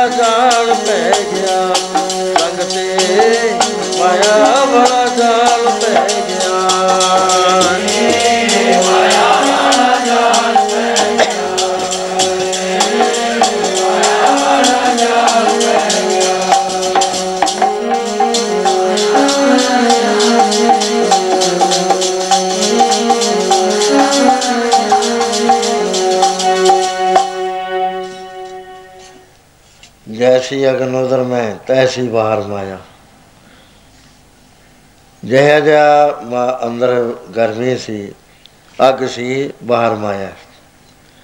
ਪੈਦਾ ਹੁੰਦੀ ਸਾਰ ਮਾਇਆ ਦਾ ਜਾਲ ਪੈ ਗਿਆ। ਅਸੀਂ ਬੇਬਸ ਹਾਂ। ਕਿਉਂਕਿ ਇੱਕ ਝਪਟਾ ਲੱਗਿਆ ਸਾਡੇ ਉੱਤੇ। ਸਾਡੀ ਜਿਹੜੀ ਮੈਮਰੀ ਸੀ, ਯਾਦ, ਦਾਸ਼ਤ, ਸ਼ਕਤੀ ਸੀ ਮਾਤਾ ਦੇ ਪੇਟ ਵਿੱਚ ਸਾਨੂੰ ਪ੍ਰਾਪਤ ਹੋਈ 100 ਜਨਮ ਦਾ ਗਿਆਨ ਦੀ। ਉਹ ਇੱਕ ਸਕਿੰਟ ਦੇ ਵਿੱਚ ਨਾਸ਼ ਕਰ ਦਿੱਤੀ। ਪਰ ਵਾਹਿਗੁਰੂ ਜੀ ਦੀ ਕੁਦਰਤ ਵੀ ਐਸੀ ਹੈ ਕਈ ਕਈ ਥਾਈਂ ਪਤਾ ਰਹਿ ਜਾਂਦਾ ਬੱਚਿਆਂ ਨੂੰ ਵੀ ਮੇਰਾ ਜਨਮ ਇੱਥੇ ਸੀਗਾ ਪਿਛਲੇ ਜਨਮ 'ਚ। ਪਤਾ ਹੁੰਦਾ ਉਹਨਾਂ ਨੂੰ। ਲੋਕ ਦੇਖਦੇ ਨੇ ਜਾ ਜਾ ਕੇ। ਉਹ ਜਦ ਦੇਖਦੇ ਨੇ, ਉਹ ਗੱਲ ਸਹੀ ਹੋਇਆ ਕਰਦੀ ਹੈ। ਕੋਈ ਕਿਸੇ ਥਾਂ, ਕੋਈ ਕਿਸੇ ਥਾਂ ਇੱਕ ਵਾਰੀ ਬ੍ਰਿਟਿਸ਼ ਨੇ 10 ਮਸਾਲਾਂ ਦਿੱਤੀਆਂ ਸੀ ਖੋਜ ਕਰ ਕਰਕੇ। ਇਟਲੀ ਦਾ, ਫਿਲੀਪਾਈਨ 'ਚ ਜਾ ਕੇ ਪੈਦਾ ਹੋ ਗਿਆ ਸੀ। ਬਹੁਤ ਮਸਾਲਾ ਨੇ ਐਸੀਆਂ ਧਾਰਮਿਕ ਇਤਿਹਾਸ 'ਚ। ਉਹ ਕਿਤੇ ਕਿਤੇ ਯਾਦ ਰਹਿ ਜਾਂਦਾ। ਹੁਣ ਵੀ ਯਾਰ ਸਾਡੇ ਹੈ ਨਹੀਂ, ਸਾਡਾ ਤਾਂ ਕਸੂਰੇ ਕੋਈ ਨਾ ਹੋਇਆ, ਜਦ ਰੱਬ ਨੇ ਹੀ ਭੁਲਾਤੇ। ਐਵੇਂ ਸਮਝਾਂਗੇ ਨਾ ਆਪਾਂ ਤਾਂ। ਵੀ ਜਦੋਂ ਰੱਬੇ ਭੁਲਾਉਂਦਾ, ਫਿਰ ਸਾਡਾ ਕਸੂਰ ਕੀ ਹੋਇਆ? ਉਹ ਰੱਬ ਕਹਿੰਦਾ, ਪਿਆਰਿਓ, ਮੈਂ ਨਹੀਂ ਭੁਲਾਉਂਦਾ, ਸਿਸਟਮ ਐਸਾ ਹੈ, ਮਾਇਆ ਹੈ ਤੇਰੀ ਗੁਣੀ ਮਾਇਆ ਦੇ ਨਾਲ ਖੇਲ ਹੋ ਰਿਹਾ। ਮੈਂ ਇਹਦੇ ਉਹਲੇ ਛੁਪ ਕੇ ਕੰਮ ਕਰ ਰਿਹਾ। ਮੇਰਾ ਕੋਈ ਰੂਪ ਨਹੀਂ, ਰੰਗ ਨਹੀਂ, ਰੇਖ ਨਹੀਂ, ਭੇਖ ਨਹੀਂ, ਚੱਕਰ ਨਹੀਂ, ਚੈਨ ਨਹੀਂ, ਜਾਤ ਨਹੀਂ ਵਰਨ ਨਹੀਂ ਹੈ। ਪਰ ਮੈਂ ਬੋਲਦਾ। ਤੁਸੀਂ ਸੁਣ ਲਓ, ਕਹਿੰਦੇ ਕਿ- ਕਿਵੇਂ ਬੋਲਦਾ? ਕਹਿੰਦਾ, ਮੈਂ ਤੁਹਾਡੇ ਚੋਂ ਹੀ ਬੰਦਿਆਂ ਚੋਂ ਸ਼ੁੱਧ ਕਰਕੇ ਪਿਉਰੀਫਾਈ ਕਰਕੇ ਐਸੇ ਸਰੀਰ ਬਣਾ ਦਿੱਤੇ ਨੇ ਜਿਨ੍ਹਾਂ ਨੂੰ ਸਾਧੂ ਸੰਤ, ਆਰਫ, ਫਕੀਰ ਫਕੀਰ, ਮਹਾਂਪੁਰਸ਼ ਗੁਰੂ ਕਹਿੰਦੇ ਨੇ। ਉਹਨਾਂ ਦੀ ਮੈਂ ਡਿਊਟੀ ਲਾ ਦਿੱਤੀ। ਉਹਨਾਂ ਦੀ ਕਿਸੇ ਰਜਿਸਟਰ ਤੇ ਨਹੀਂ ਡਿਊਟੀ ਲਿਖੀ। ਵੈਸੇ ਉਹਨਾਂ ਦੇ ਹਿਰਦੇ 'ਚ ਦ੍ਰਿੜ ਕਰਾ ਦਿੱਤਾ ਵੀ ਸਾਡੀ ਡਿਊਟੀ ਹੈ। ਕਬੀਰ ਸੇਵਾ ਕੋ ਦੋਏ ਭਲੇ, ਇੱਕ ਸੰਤ, ਇੱਕ ਰਾਮ। ਰਾਮ ਦੇ ਦਾਤਾ ਮੁਕਤ ਕੋ, ਸੰਤ ਦਾ ਕੀ ਕੰਮ ਹੈ? ਸੰਤ ਚ ਪਾਵੈ ਨਾ। ਉਹ ਕਹਿੰਦੇ ਉਹਨਾਂ ਨੇ ਹੋਕਾ ਦੇਣਾ ਸੰਤਾਂ ਨੇ ਆ ਕੇ। ਚਾਹੇ ਗਾ ਕੇ ਦੇਣ, ਚਾਹੇ ਅਰਥ ਕਰ ਕਰਕੇ ਦੇਣ। ਉਹਨਾਂ ਨੇ ਜਗਾਉਣਾ ਹੈ। ਪਰ ਦੂਜੇ ਪਾਸੇ ਵੀ ਮਾਇਆ ਘਟਣੀ ਹੈ। ਉਹਨੇ ਗਾੜੀ ਨੀਂਦ ਚਾੜ ਦਿੱਤੀ। ਤੇ ਹੀ ਗੁਣੀ ਸੰਸਾਰ ਭਰ ਨੂੰ ਸੁਤਾ ਸੁਤਿਆ ਰਹਿਣ ਬਿਹਾਰ ਉਹ ਸੁਣਦੇ ਨਹੀਂ ਹੈ। ਫਰੀਦਾ ਕੂ ਕਹਿੰਦੇ ਆ, ਚਾ ਕਹਿੰਦੇ ਆ, ਮੱਤੀ ਰਹਿੰਦੇ ਆ ਨੇ, ਤੇ ਜੋ ਸ਼ੈਤਾਨ ਵਜਾਇਆ ਸਿੱਕੇ ਤੇ ਫੇਰੇ ਮਹਾਰਾਜ ਕਹਿੰਦੇ ਆਪਨੇ ਸ੍ਰਿਸ਼ਟ ਮੈਂ ਬਿਨ ਬੂਝੇ ਪਸਟੋਰ ਡਿਗਰੀ ਰਹਤੀ ਮਹਾਰਾਜ ਨੇ। ਕਹਿੰਦੇ, ਆਏ ਤਾਂ ਸੀ। ਜਿਨ੍ਹਾਂ ਨੇ ਬੁੱਝਿਆ ਨਹੀਂ ਨਾ ਇਸ ਗੱਲ ਨੂੰ, ਇੱਕ ਤਾਂ ਹੁੰਦਾ ਜਾਣਿਆ ਹੋਇਆ। ਜਾਣੀ ਹੋਈ ਗੱਲ ਦਾ ਮਾਇਨਾ ਨਹੀਂ ਕੋਈ ਵੀ ਹੁੰਦਾ। ਇੱਕ ਹੁੰਦਾ ਬੁੱਝਿਆ ਹੋਇਆ, ਫ਼ਰਕ ਇਸ ਤਰ੍ਹਾਂ ਹੁੰਦਾ। ਕਿਤਾਬਾਂ ਪੜ੍ਹ ਕੇ ਜਾਣ ਲਿਆ ਵੀ ਲੰਗੜਾ ਬਨਾਰਸੀ ਜਿਹੜਾ ਅੰਬ ਹੈ, ਉਹਦੇ 'ਚ ਆਹ ਟੇਸਟ ਹੁੰਦਾ ਹੈ, ਇੰਨੀ ਐਸਿਡ ਹੁੰਦੀ ਹੈ, ਇੰਨੀ ਫੂਡ ਵੈਲਿਊ ਹੈ, ਇੰਨੀ ਉਹਦੇ ਸ਼ੂਗਰ ਹੈ। ਜਾਣ ਲਿਆ। ਬੁੱਝਿਆ ਕੀ ਨੇ ਜਿਹਨੇ ਆ ਕੇ ਤੋੜ ਕੇ ਮੂੰਹ 'ਚ ਪਾ ਲਿਆ?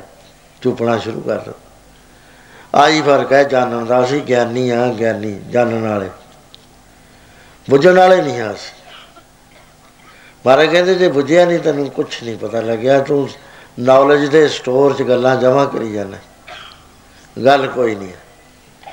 ਸੋ ਕਹਿੰਦੇ, ਬਿਨ ਬੁੱਝੇ ਜੇ ਬੁੱਝਿਆ ਨਹੀਂ ਹੈ ਪਰ ਸਟੋਰ ਤੇਰੀ ਡਿਗਰੀ ਪੜਿਆ ਲਿਖਿਆ 'ਚ ਨਹੀਂ ਆਉਣੀ, ਪਸ਼ੂ ਟੋਰਾਂ 'ਚ ਹੈ ਨਾਨਕ ਗੁਰਮੁਖ ਸੋ ਬੁਝਾ ਜਾ ਕੇ ਪਾਗ ਵਿੱਚ ਇਹ ਆ ਜਗ ਮੇ ਇੱਕੇ ਕੋ ਆਇਆ। ਹੁਣ ਮਹਾਰਾਜ ਫੇਰ ਦੱਸਦੇ ਨੇ ਵੀ ਤੂੰ ਨਾ ਇੱਕ ਵਾਹਿਗੁਰੂ ਨੂੰ ਪ੍ਰਾਪਤ ਕਰਨ ਵਾਸਤੇ ਸੰਸਾਰ ਚ ਆਇਆ ਸੀ। ਪਰ ਹੋਇਆ ਕੀ ਵਿਚਾਰਿਆ, ਤੇਰੇ ਨਾਲ ਜਨਮ ਤਮੋਇਓ, ਮੋਹ ਨਹੀਂ ਮਾਇਆ। ਤੈਨੂੰ ਜੰਮਦੇ ਨੂੰ ਇਹ ਮੋਲਿਆ ਮਾਇਆ ਨੇ। ਕਿਵੇਂ ਮੋਇਆ ਪਹਿਲੇ ਪਿਆਰ ਲਗਾ ਠਾਣ ਤੋਂ। ਐ ਪੜ ਲਓ।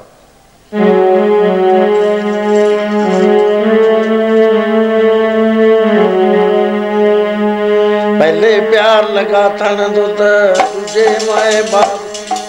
ਪਹਿਲੇ ਪਿਆਰ ਲਗਾ ਥਣ ਦੁੱਧ ਦੂਜੇ ਮਾਏ ਬਾਪ। ਦੀ ਦੁੱਧ ਜੇ ਭਈਆ ਭਾਬੀ ਵੇ ਤੇ ਪਿਆਰ। ਪੰਜਵੇਂ ਖਾਣ ਪੀਣ ਕੀ ਤਾਤ ਜਿਵੇਂ ਕਾਮ ਨ ਪੁੱਜੈ ਦਾਤ। ਸਤਵੇਂ ਸੰਜ ਕੀਆ ਕਰਵਾਦ ਅਠਵੇਂ ਗੁਰੂਆ ਨੌਵੇਂ ਤੌੜੇ ਉੱਪੇ ਸਾ ਦਸਵੇਂ ਤਤਾ ਹੋਆ ਦਸ ਸਾਲ ਤੱਕ ਮੋਇਆ ਗਿਆ। ਪੈਦਾ ਹੁੰਦੇ ਨੂੰ ਦੁੱਧ ਦੀ ਭੁੱਖ ਲੱਗੀ। ਮਾਤਾ ਦੱਸ ਦਿੰਦੀ ਹੈ ਵੀ ਬੱਚੇ ਨੂੰ ਵੀ ਇੱਥੇ ਦੁੱਧ ਮਿਲੂ ਤੈਨੂੰ। ਜਿਹੜੇ ਪਸ਼ੂ ਨੇ, ਉਹਨਾਂ ਨੂੰ ਦੱਸਣ ਵਾਲਾ ਕੋਈ ਵੀ ਨਹੀਂ ਹੈ, ਜੰਗਲੀ ਜਾਨਵਰ ਨੇ। ਉਹਨਾਂ ਨੇ ਪਰਮੇਸ਼ਰ ਨੇ ਨਾਲ ਦੀ ਨਾਲ ਬੁੱਧੀ ਦੇਤੀ, ਸਮੈਲ ਦੇਤੀ ਉਹਨਾਂ ਦੇ ਅੰਦਰ। ਉਹ ਘੁੰਮਦੇ ਘੁੰਮਦੇ ਆਪੇ ਹੀ ਟੋਲ ਲੈਂਦੇ ਨੇ, ਆਪੇ ਹੀ ਚੁੰਗਣਾ ਸ਼ੁਰੂ ਕਰ ਦਿੰਦਾ, ਕੋਈ ਚੰਗਾਉਂਦਾ ਨਹੀਂ ਉਹਨਾਂ ਨੂੰ। ਉਹ ਪਿਆਰ ਲੱਗ ਗਿਆ, ਉਹਨਾਂ ਨੂੰ ਵੀ ਲੱਗ ਗਿਆ, ਸਾਨੂੰ ਵੀ ਲੱਗ ਗਿਆ। ਦੂਜਾ ਫਿਰ ਜਿਹੜੇ ਨੇੜੇ ਰਹਿੰਦੇ ਸੀ ਆ ਮਾਂ ਆ, ਪਿਓ ਆ, ਰਿਸ਼ਤੇਦਾਰ ਬਣ ਗਏ। ਰਿਲੇਸ਼ਨ ਪੈਦਾ ਹੋ ਗਏ ਥੋੜੀ ਦੇਰ ਪਹਿਲਾਂ ਨੋ ਰਿਲੇਸ਼ਨ ਤੀਸਰੇ ਫਿਰ ਭਾਈ, ਇਹ ਪਰਜਾਈ ਹੈ, ਭਾਬੀ ਹੈ, ਭੈਣ ਹੈ, ਮੇਰਾ ਫਲਾਣਾ ਰਿਸ਼ਤੇਦਾਰ ਹੈ। ਫਿਰ ਖੇਡਾਂ 'ਚ ਬਿਰਤੀ ਲੱਗੀ ਫਿਰ ਪੰਜਵੇਂ ਥਾਂ ਤੇ ਜਾ ਕੇ ਮੈਂ ਆਹ ਖਾਣਾ ਆਹ ਖਾਣਾ ਮਲੇਸ਼ ਅੰਨ ਖਾਣਾ ਸ਼ੁਰੂ ਕਰ ਦਿੱਤਾ, ਮਾਸ ਖਾਣਾ, ਸ਼ਰਾਬ ਪੀਣਾ ਮਲਪਕ ਤੇ ਫਿਰ ਪੈਸਾ ਜੋੜਨਾ ਸ਼ੁਰੂ ਕਰ ਦਿੱਤਾ। ਕਾਮ ਦੇ ਵਿੱਚ ਪ੍ਰਵਿਰਤੀ ਹੋ ਗਈ। ਕਰਮ ਸਕਰਮ ਸਾਰੇ ਹੀ ਛੱਡ ਦਿੱਤੇ ਮਰਿਆਦਾ ਤੋੜ ਦਿੱਤੀ ਸਾਰੀ। ਅੱਠਵੀਂ ਥਾਂ ਫਿਰ ਬੱਚੇ ਕੰਮ ਨਹੀਂ ਕਰਦੇ, ਜਿਨ੍ਹਾਂ ਵਾਸਤੇ ਜੋੜਿਆ ਸੀ, ਫਿਰ ਖਿਜੀ ਜਾਂਦਾ। ਹੈ। ਫਿਰ ਸਰੀਰ ਨੇ ਜਵਾਬ ਦੇ ਦਿੱਤਾ ਤੌਲੇ ਆ ਗਏ, ਉੱਭੇ ਸਾਹ ਸ਼ੁਰੂ ਹੋ ਗਏ, ਹੋ ਕੇ ਆਪੇ ਹੀ ਆਉਂਦੇ ਨੇ। ਕਿਉਂ ਆਉਂਦੇ ਨੇ? ਉਹ ਭਾਲਦਾ ਸੀ ਵੀ ਖੁਸ਼ ਹੋਵਾਂਗੇ। ਲੇਕਿਨ ਘਰ ਦੇ ਵਿੱਚ ਮਹਾਭਾਰਤ ਦਾ ਯੁੱਧ ਸ਼ੁਰੂ ਹੋ ਗਿਆ। ਆਸਾਂ ਪੂਰੀਆਂ ਨਾ ਹੋਈਆਂ। ਉਧਰਲਾ ਪਾਸਾ ਨੇੜੇ ਆ ਗਿਆ ਵੀ ਲੈ ਵੀ ਕੁਝ ਨਹੀਂ ਖਟਿਆ। ਕੀ ਜ਼ਿੰਦਗੀ ਦਾ ਫਾਇਦਾ? ਉਹ ਸੰਤ ਕਹਿੰਦੇ, ਹੁਣ ਵੀ ਨਾਮ ਜਪ ਲੈ ਕਹਿੰਦਾ ਹੁਣ ਜਪੇ ਨਹੀਂ ਹੁੰਦਾ। ਉਹ ਤਾਂ ਗੁਰੂ ਅਮਰਦਾਸ ਮਹਾਰਾਜ ਜੀ ਸੀ, ਉਹਨਾਂ ਦੀ ਲਗਨ ਸੀ, ਜਿਨ੍ਹਾਂ ਨੇ ਇਹ ਬਚਨ ਕਰ ਦਿੱਤਾ ਸਾਡੇ ਵਰਗਿਆਂ ਵਾਸਤੇ ਕਿ ਫਰੀਦਾ ਕਾਲੀ ਧੌਲੀ ਸਾਹਿਬ ਸਦਾ ਹੈ, ਜੇ ਕੋ ਚਿਤ ਤਰੇ ਆਪਣਾ ਲਾਇਆ ਪਿਰਮ ਨਾ ਲੱਗੀ, ਜੇ ਲੋਚਾ ਸਭ ਕੋਈ ਇਹ ਪਿਰਮ ਪਿਆਲਾ ਖਸਮ ਕਾ ਜੈ ਭਾਵੇ ਤੈਂਦੇ। ਸਾਰਿਆਂ ਵਾਸਤੇ ਨਹੀਂ ਹੈ ਇਹ। ਸਾਰਿਆਂ ਵਾਸਤੇ ਤਾਂ ਮਹਾਰਾਜ ਕਹਿੰਦੇ, ਮਨ ਕੀ ਮੱਤੀ ਖਿੰਡੀਆਂ, ਬਹੁਤ ਪਏ ਸਗਾ, ਗੋਤੇ ਖਾਏ ਨਾ ਨਿਕਲੇ। ਆ ਖੂਹ ਦੇ ਉੱਪਰ ਪਾਣੀ ਭਰਦੇ ਹੁੰਦੇ ਪਿਛਲੇ ਜ਼ਮਾਨਿਆਂ 'ਚ। ਲੱਜ ਜਿਹੜੀ ਸੀ ਮੌਣ ਦੇ ਵਿੱਚ ਕਾਸੇ ਭਰਦੀ ਸੀ। ਉਹ ਕਈ ਬੰਦੇ ਜਿਹੜੇ ਸਿਆਣੇ ਹੁੰਦੇ ਉਹਨਾਂ ਨੇ ਕਿਹਾ ਵੀ ਲੱਜ ਘਸਦੀ ਹੈ। ਆ ਜਿਹੜਾ ਉੱਚਾ ਉੱਚਾ ਜਿਹਾ ਥਾਂ ਦੋ ਕਾਸਿਆਂ ਦੇ ਵਿੱਚ ਹੈ, ਇੱਥੋਂ ਕੱਢ ਲੈਣਾ ਉਹ ਮਾੜਾ ਜਿਹਾ ਕੱਢਿਆ ਥੜਕ ਦੇ ਕੇ ਉਹਦੇ 'ਚ ਫੇਰ ਜਾ ਗਿਰਦੀ ਸੀ। ਬੁਢਾਪੇ ਦੇ ਅੰਦਰ ਗਰੂਵਸ ਇੰਨੇ ਪੈ ਜਾਂਦੇ ਨੇ ਨਾ ਮੈਮਰੀ ਦੇ ਵਿੱਚ। ਯਾਦਾਸ਼ਤ ਦੇ ਰੱਖਣੇ 'ਚ। ਉਹ ਮੁੜ ਮੁੜ ਕੇ ਬਚਪਨ ਤੋਂ ਸ਼ੁਰੂ ਕਰ ਦਿੰਦੇ ਨੇ। ਜਿਹੜੀਆਂ ਗੱਲਾਂ ਭੁੱਲੀਆਂ ਹੋਈਆਂ ਸਭ ਉੱਥੇ ਪਤਾ ਨਹੀਂ ਕਿਵੇਂ ਵਾਹਿਗੁਰੂ ਬਾਹਰ ਕੱਢ ਦਿੰਦਾ, ਜਿੰਨਾ ਬੁੱਢਾ ਹੁੰਦਾ ਹੈ ਉਹਨਾਂ ਬਚਪਨ ਦੀਆਂ ਗੱਲਾਂ ਜ਼ਿਆਦਾ ਕਰੋ। ਪ੍ਰੋਬਲਮ ਜਿਹੜੇ ਆਏ ਹੁੰਦੇ ਨੇ ਉਹ ਧਿਆਨ 'ਚ ਦੇ ਜੋ ਗਏ, ਆਏ, ਖਤਮ ਹੋ ਗਿਆ, ਨਹੀਂ। ਉਹ ਕਹਿੰਦੇ ਭਜਨ ਕਿਹੜੇ ਵੇਲੇ ਕਰ ਲੂਗਾ ਇਹ? ਬੜਾ ਮੁਸ਼ਕਲ ਹੈ ਭਜਨ ਕਰ। ਭਜਨ ਨੂੰ ਤਾਂ ਜਿਹੜੀ ਜਵਾਨੀ ਦੀ ਅਵਸਥਾ ਹੈ, ਜੇ ਕਿਸੇ ਤੇ ਉੱਤੇ ਕਿਰਪਾ ਹੋ ਜਾਵੇ ਉਹਦੇ 'ਚ ਕਰ ਸਕਦਾ ਹੈ। ਜੇ ਕਿਸੇ ਨੂੰ ਬਾਲ ਬਾਲ ਅਵਸਥਾ 'ਚ ਲਗਨ ਲੱਗ ਜਾਵੇ, ਜਿਹਦੇ ਬਾਰੇ ਫਰਮਾਨ ਹੈ, ਨਾਮ ਜਪੋ ਜੀ, ਐਸੇ ਐਸੇ ਤਰੂ ਪ੍ਰਲਾਦ ਜਪਿਓ ਉਹ ਤਾਂ ਸਿਰੇ ਲੱਗ ਜਾਂਦਾ ਹੈ। ਜਿਹੜਾ ਜਵਾਨੀ ਤੋਂ ਸ਼ੁਰੂ ਕਰਦਾ ਹੈ 16 15 17 ਸਾਲ ਤੋਂ, ਸੋਚ ਸਮਝ ਕੇ, ਉਹ ਤਤਿਕਸ਼ਾ ਬਹੁਤ ਕਰ ਲੈਂਦਾ ਹੈ। ਬੜੀ ਖੇਚਲ ਸਹਿ ਲੈਂਦਾ ਹੈ। ਸੇਵਾ ਬਹੁਤ ਕਰ ਲੈਂਦਾ ਹੈ। ਸੋ ਉਮਰ ਹੈ ਹੁਣ 90 ਸਾਲ ਦਾ ਕੀ ਨਾਮ ਕਿ ਜਪੂਗਾ ਉਹ ਤਾਂ ਪਿਆ ਹੈ ਮੰਜੇ ਤੇ 90 ਦਾ ਸਹਿਜ ਆਸਣੀ ਸਹਿਜਾ ਤੇ ਆਸਣ ਲੱਗ ਗਿਆ ਸੌ ਵਾਲਾ ਆ ਗਿਆ ਕਹਿੰਦੇ ਹੁਣ ਚੱਲ ਬਈ ਕੋਈ 102 ਦਾ ਕੋਈ 108 ਦਾ ਫਿਰ ਤਾਂ ਜਾਣਾ ਹੀ ਜਾਣਾ ਹੈ, ਪਹਿਲਾਂ ਹੀ ਜਾਣਾ ਹੈ। ਹੁਣ ਤਾਂ 70 ਤੋਂ ਸ਼ੁਰੂ ਹੋ ਜਾਂਦੇ ਨੇ ਸੋ ਮਹਾਰਾਜ ਕਹਿੰਦੇ, ਆਇਆ ਤਾਂ ਸੀ ਤੂੰ ਸ੍ਰੇਸ਼ਟ ਵਿੱਚ। ਆ ਜਗ ਮੈਂ ਏਕੇ ਕੋ ਆਇਆ ਜਨਮਤ ਮੋਇਓ ਮੋਹ ਨਹੀਂ ਮਾਇਆ। ਮਹਾਰਾਜ ਕਹਿੰਦੇ, ਪਾਦਾ ਜੀ, ਹੈ ਤੁਹਾਡੇ ਕੋਲ ਕੋਈ ਇਲਾਜ? ਗਰਭ ਕੁੰਡ ਮੈਂ ਉਰ ਤਪ ਕਰਤੇ ਸਾਥ ਸਾਥ ਸਿਮਰਤ ਹਰ ਰਹਿਤ। ਉਰਜ ਪਰੇ ਜੋ ਛੋੜ ਛਡਾਨਾ। ਜਿਹੜੀਆਂ ਚੀਜ਼ਾਂ ਛੱਡ ਕੇ ਤੁਰ ਜਾਣੀਆਂ ਨੇ, ਨਾਲ ਨਹੀਂ ਜਾਣੀਆਂ, ਉਹਦੇ ਤੇ ਉਲਝ ਗਿਆ।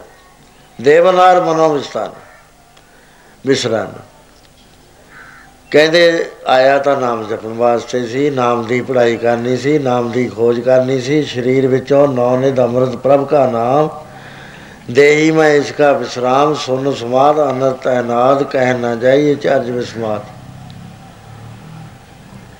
ਉਹ ਨਾਮ ਜਿਹੜਾ ਸੀ, ਉਹ ਖੋਜ ਕਰਨੀ ਸੀ ਅੰਦਰ।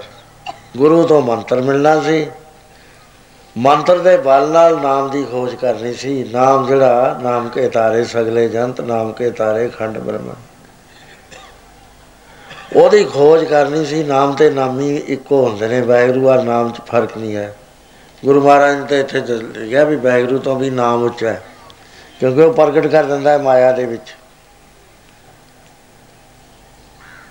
ਸੋ ਇਸ ਤਰ੍ਹਾਂ ਇਹ ਜੀਵ ਦਾ ਹਾਲ ਹੈ ਕਿ ਕਹਿੰਦੇ ਪਾਦਾ ਜੀ ਆ ਸੰਸਾਰ ਤਾਂ ਹੈ ਥੋੜੇ ਦਿਨਾਂ ਵਾਸਤੇ। ਉਹ ਜਿਹੜੀ ਦਰਗਾਹ ਹੈ ਉਹ ਸਾਹਮਣੇ ਪਈ ਹੈ। ਉਹ ਤਾਂ ਹਰੇਕ ਬੰਦੇ ਨੇ ਦਰਗਾਹ 'ਚ ਜਾਣਾ ਹੈ ਉੱਥੇ ਲੇਖੇ ਪੱਤੇ ਹੋਣੇ ਨੇ। ਉੱਥੇ ਇੱਕ ਨਾਲ ਨੂੰ ਮਾਣ ਮਿਲਣਾ ਹੈ ਇੱਕ ਇਹਨਾਂ ਨੂੰ ਫਟਕਾਰਾਂ ਮਿਲਣੀਆਂ। ਇੱਕ ਧੱਕੇ ਜਾਣੇ ਨੇ ਇੱਕ ਇਹਨਾਂ ਨੂੰ ਆਦਤ ਤੇ ਸਤਕਾਰ ਮਿਲਣਾ ਹੈ ਪੜ ਲਓ।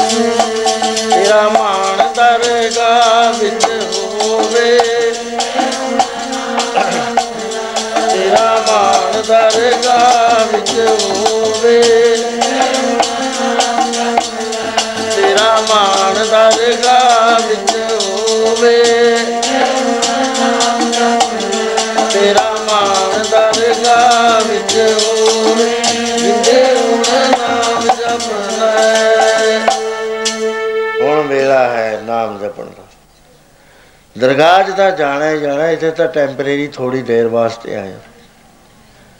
ਇਹ ਟ੍ਰਾਂਸਟਰੀ ਕੈਂਪ ਹੈ, ਇਥੋਂ ਭੇਜੇ ਜਾਂਦੇ ਨੇ। ਜਿਵੇਂ ਮਿਲਟਰੀ ਦਾ ਹੁੰਦਾ ਹੈ ਟ੍ਰਾਂਸਟਰੀ ਕੈਂਪ ਉਹਦੇ ਵਿੱਚ ਜਾਂਦੇ ਨੇ, ਉਹ ਭੇਜਦੇ ਨੇ ਵੀ ਇਹਨੂੰ ਹੁਣ ਫਲਾਣੇ ਤੋਂ ਭੇਜ ਦਈਏ, ਇਹਨੂੰ ਫਲਾਣੇ ਤੋਂ ਭੇਜ ਦਈਏ, ਇਹਨੂੰ ਫਲਾਣੇ ਤੋਂ ਭੇਜ ਦਈਏ। ਆ ਵੀ ਟ੍ਰਾਂਸਟਰੀ ਕੰਮ ਹੈ, ਇੱਥੇ ਕਰਮਾਂ ਦੇ ਹਿਸਾਬ ਨਾਲ ਇਥੋਂ ਭੇਜਿਆ ਜਾਂਦਾ ਵੀ ਕਿੱਧਰ ਜਾਣਾ। ਇੰਤਜ਼ਾਮ ਹੈ ਵਾਹਿਗੁਰੂ ਜੀ ਦਾ।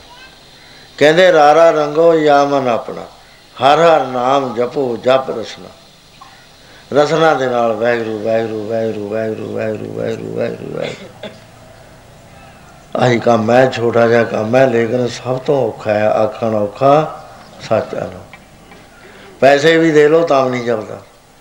ਉਬਾਸੀਆਂ ਆਉਣਗੀਆਂ, ਨੀਂਦ ਆਉਗੀ ਥੱਕ ਜੂਗਾ। ਗੁਰਦਾਸ ਨੇ ਪਾਸ਼ਾ ਮਹਾਰਾਜ ਨੇ ਜਦੋਂ ਖਾਲਸੇ ਨੂੰ ਪਹਿਲਾ ਪ੍ਰਸ਼ਾਦਾ ਛਕਾਤਾ। ਪਹਿਲਾਂ ਪਹਿਲਾਂ ਤੋਂ ਹੀ ਰਿਵਾਜ ਆਉਂਦਾ, ਸਾਰੇ ਹੀ ਪ੍ਰਸ਼ਾਦਾ ਛਕਣਾ ਹੈ ਤੇ ਬ੍ਰਾਹਮਣ ਪਹਿਲਾਂ ਛਕਦਾ ਸੀ। ਮਹਾਰਾਜ ਨੇ ਤੋੜ ਦਿੱਤਾ। ਕਹਿੰਦੇ ਅਸਲੀ ਬ੍ਰਾਹਮਣ ਸਾਡੇ ਉਹ ਆ ਜਿਹੜਾ ਵਰਨ ਦੀ ਵਿਚਾਰ ਕਰਦਾ ਸੀ, ਜਾਤ ਪਾਤ ਨਹੀਂ ਮੰਨਦੇ।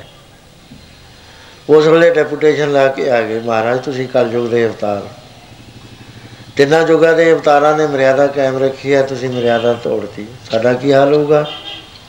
ਕਿਉਂਕਿ ਸਾਨੂੰ ਤਾਂ 6 ਕੰਮ ਮਿਲੇ ਹੋਏ ਨੇ ਅਕਾਲ ਪੁਰਖ ਤੋਂ। ਵਿਦਿਆ ਪੜ੍ਹਨੀ ਪੜਾਉਣੀ ਜਗ ਕਰਨਾ, ਕਰਾਉਣਾ। ਦਾਨ ਦੇਣਾ, ਦਾਨ ਲੈਣਾ। ਇਹ ਖਟ ਕਰਮ ਨੂੰ ਅਸੀਂ ਕਰਦੇ ਆ ਮਹਾਰਾਜ ਇਹ ਤਾਂ ਤੁਸੀਂ ਮਰਿਆਦਾ ਤੋੜਤੀ। ਹੁਣ ਅਸੀਂ ਹਲ ਬਾਉਣ ਲੱਗਾਂਗੇ।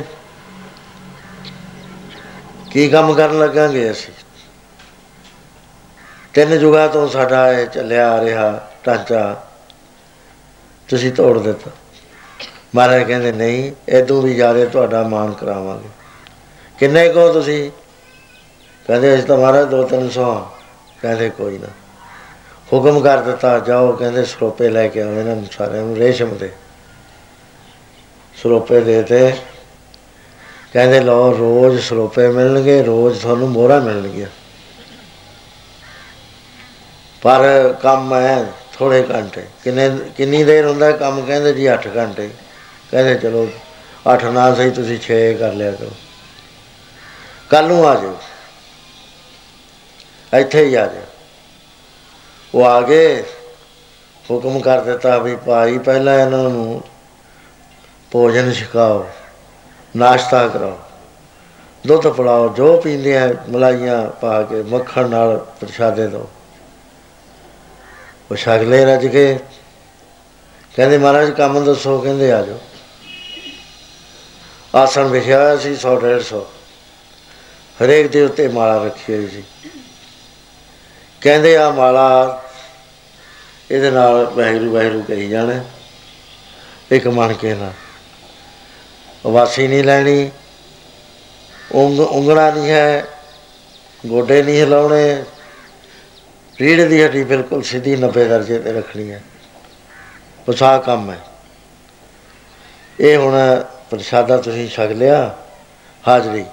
10 ਵਜੇ ਤੁਹਾਨੂੰ ਸ਼ਰਦਾਈ ਵਗੈਰਾ ਆਏਗੀ ਬਦਾਮਾਂ ਦੀ। ਉਹ ਛਕ ਲਿਓ, ਦੁਪਹਿਰੇ ਪੱਕਾ ਭੋਜਨ ਹੋਏਗਾ ਪੂਰੀਆਂ ਤੇ ਹੋਰ ਸਾਰੀ ਚੀਜ਼ਾਂ। ਮਠਿਆਈ ਵੀ ਹੋਏਗੀ ਉਹਦੇ ਚ। ਰੋਜ਼ ਜਿਵੇਂ ਜਿਵੇਂ ਮਿਲਿਆ ਕਰੇਗਾ ਤੇ ਤੀਏ ਪਹਿਰ ਜੋ ਤੁਹਾਡੀ ਇੱਛਾ ਹੈ ਦੁੱਧ ਦੀ ਸ਼ਰਦਾਈ ਦੀ ਉਹੀ ਚੀਜ਼ ਹੋਏਗੀ। ਰਾਤ ਨੂੰ ਭੋਜਨ ਹੋਏਗਾ। ਜੋ ਕਹੋਗੇ ਉਹੀ ਬਣਾਵਾਂਗੇ। ਖੁਸ਼ ਹੋ ਗਏ ਨਾਲੇ ਤਾਂ ਪੈਸੇ ਨਾਲੇ ਸਰੋਪਾ ਰੋਜ਼ ਮਿਲਣਾ ਹੈ, ਨਾਲੇ ਖਾਣ ਪੀਣ ਨੂੰ ਗੁਰੂ ਘਰ 'ਚ ਤਾਂ ਬਹੁਤ ਹੀ ਜ਼ਿਆਦਾ ਹੁੰਦਾ ਹੈ। ਭੁ- ਪੁੱਛਦਾਂ ਦੀਆਂ ਭੁੱਖਾਂ ਲਾ ਲਾਂਗੇ। ਸਾਰੇ ਬਿਠਾਤੇ। ਹੁਣ ਰੱਜ ਕੇ ਰੋਟੀ ਖਾ ਕੇ ਨਾਮ ਜਪ ਹੁੰਦਾ ਹੈ। ਵਾਸੀਆਂ ਹੀ ਆਉਣੀਆਂ ਬਥੇਰਾ ਰੋਕਦੇ ਨੇ ਰੁਕਦੀ ਨਹੀਂ ਹੈ। ਉਹ ਇੱਕ ਨੂੰ ਆ ਗਈ, ਉਹਨੂੰ ਦੂਏ ਨੂੰ ਆ ਗਈ ਤੀਏ ਨੂੰ, ਵਾਸੀ ਦਾ ਇਹੀ ਹੈ ਵੀ ਜਿਹਨੂੰ ਇੱਕ ਨੂੰ ਆ ਜਾਵੇ, ਸਭ ਨੂੰ ਆਉਣ ਲੱਗ ਜਾਂਦੀ ਉਹ ਸਿੰਘ ਖੜੇ ਨੇ, ਉਹ ਕਹਿੰਦੇ, ਨਾ, ਸਾਵਧਾਨ ਹੋ ਸਾਵਧਾਨ ਹੋ ਥੋੜਾ ਜਿਹਾ ਟਾਈਮ ਲੰਘਾ ਲਿਆ। ਦੇਖਣ ਲੱਗੇ ਇੱਕ ਦੂਏ ਵੱਲ। ਸ- ਸੇਵਾਦਾਰਾਂ ਨੇ ਕਿਹਾ, ਮਹਾਰਾਜ, ਉਹ ਤਾਂ ਇੱਕ ਦੂਏ ਵੱਲ ਝਾਕ ਰਹੇ ਨੇ। ਮਹਾਰਾਜ ਕਹਿੰਦੇ, ਉਹਨਾਂ ਨੂੰ ਕੋ ਨੇਤਰ ਬੰਦ ਕਰ। ਕਹਿੰਦੇ, ਮਣਕਾ ਤਾਂ ਘੁੰਮੀ ਜਾਂਦਾ, ਮਹਾਰਾਜ, ਝਾਕੀ ਜਾਂਦੇ ਨੇ ਇੱਧਰ ਉੱਧਰ। ਕਹਿੰਦੇ, ਜਾਓ ਕੋ ਉਹ ਕਹਿਤਾ, ਐ ਤੱਲੇ ਲੈਂਦਿਆਂ ਨੂੰ 10 ਵੱਜ ਗਏ। ਉਹ ਫੇਰ ਆ ਗਈ ਸ਼ਰਦਾਈ ਆ ਗਈ, ਬਹੁਤ ਵਧੀਆ ਜਲ ਪਾਣੀ ਆ ਗਿਆ। ਗਰਮੀ ਦਾ ਮਹੀਨਾ ਸੀ। ਉਹ ਕਈਆਂ ਨੇ ਤੇ ਕਿਹਾ ਵੀ ਛਕਣਾ ਨਹੀਂ ਹੈ। ਕਈਆਂ ਨੇ ਛਕ ਲਿਆ ਉਹ ਜਿਨ੍ਹਾਂ ਨੇ ਕਿਹਾ ਛਕਣਾ ਨਹੀਂ, ਉਹ ਕਹਿੰਦੇ ਆ ਭਈਆ ਤੁਹਾਡੀ ਮਾਲਾ ਨਾ ਅਸੀਂ ਸਰੋਪਾ ਲਈਏ ਇਹਦਾ ਕੰਮ ਔਖਾ ਹੈ, ਇਹ ਨਹੀਂ ਹੋਣਾ ਸਾਤੇ ਉਹ ਜਿਨ੍ਹਾਂ ਨੇ ਉਹ ਛਕ ਲਿਆ, ਉਹ ਤੇ ਬਾਅਦ ਪੇਟ ਭਰ ਗਿਆ। ਉਹ ਦੁਪਹਿਰਾ ਮਸਾਂ ਹੀ ਕਰਿਆ ਜਦ ਦੁਪਹਿਰਾ ਹੋਇਆ ਪੂਰੀਆਂ ਪਾਰੀਆਂ ਛਕ ਲੀਆਂ ਉਹ ਨੀਂਦ ਆਉਣ ਲੱਗੀ, ਤਾਂ ਸਲਾਹ ਕਰੀ, ਕਹਿੰਦੇ ਵੀ ਕੀ ਕਰਨਾ ਹੈ? ਉਹ ਸਰੂਪੇ ਪਏ ਨੇ, ਇਹ ਤਾਂ ਨਹੀਂ ਸਾਤੇ ਲੈ ਆਉਣੇ, ਚਾਰ ਅਜੇ 12 ਵਜੇ ਨੇ, ਤੇ ਕਦ 4 ਘੰਟੇ ਲੰਘੇ। ਉੱਠ ਕੇ ਖੜੇ ਹੋ ਗਏ। ਕਹਿੰਦੇ, ਮਹਾਰਾਜ, ਇਹ ਨਹੀਂ ਹੁੰਦਾ ਸਾਤੇ।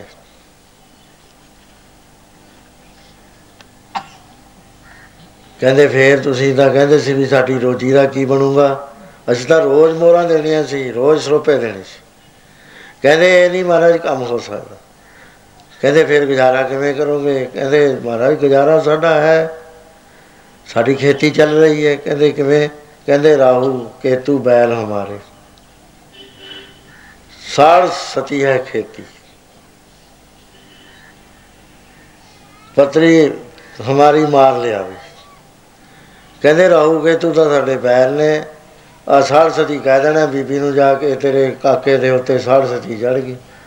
ਸੱਤ ਕਿਸਮ ਦਾ ਤਾਤਾਂ ਦੇ ਵਿੱਚ ਸੋਨੇ ਨਹੀਂ ਆਉਣੇ ਹੀ ਆਉਣੇ। ਅਨਾਜ ਦੇ ਸੱਤ ਕਿਸਮ ਦਾ।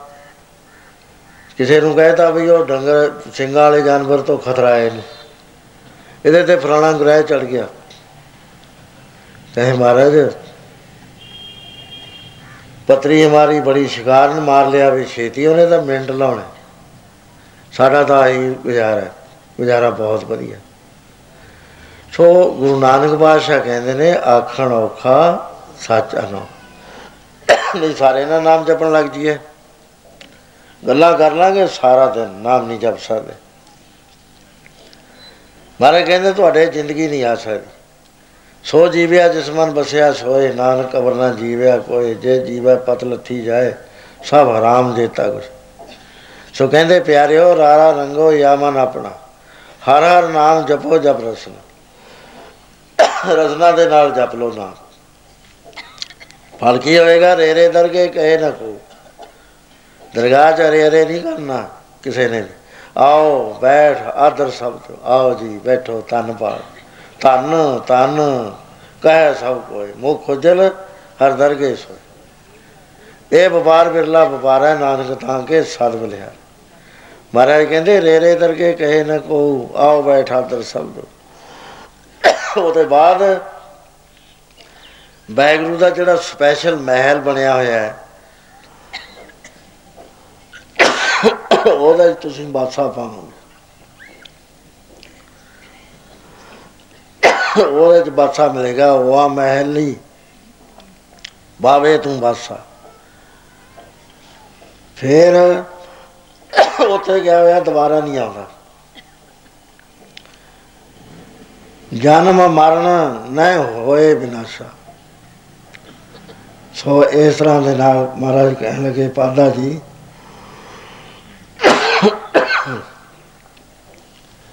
ਵਿਦਿਆ ਉਹ ਦੇਵੋ, ਜਿਹਦੇ ਨਾਲ ਜਾ ਕੇ ਦਰਗਾਹ ਵਿੱਚ ਮਾਣ ਹੋਵੇ ਕਿਉਂਕਿ ਸੰਸਾਰ ਚ ਆਉਣਾ, ਉਹਦਾ ਸਫਲ ਹੈ। ਆਇਆ ਸਫਲ ਤਾਹੂ ਕੋ ਗਨੀਏ।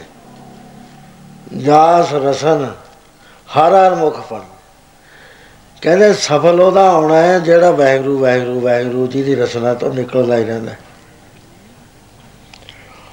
ਬਾਕੀ ਦਾ ਮਹਾਰਾਜ ਕਹਿੰਦੇ ਤੂੰ ਤਾਂ ਬਿਰਥਾ ਆਇਆ। ਬਿਨ ਬੂਝੇ ਬਿਰਥਾ ਆਇਆ। ਤੇਰਾ ਜਨਮ ਜਿਹੜਾ ਉਹ ਕਿਸੇ ਕੰਮ ਨਹੀਂ ਸਮਾਂ ਲਾਂਭਾ ਮਿਲਦਾ ਇਸ ਤਰ੍ਹਾਂ ਪੜੋ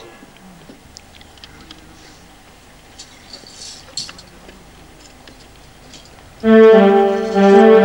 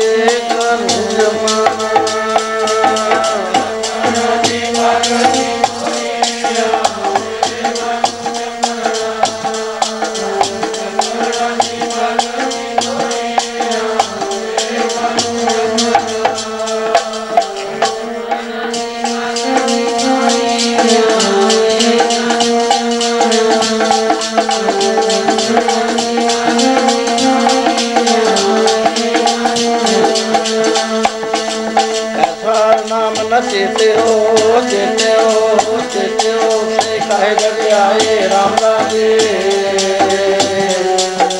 ਐਸਾ ਨਾਮ ਨ ਚੇਤਿਓ ਸੇ ਕਾਹੇ ਜਗ ਆਏ ਐਸਾ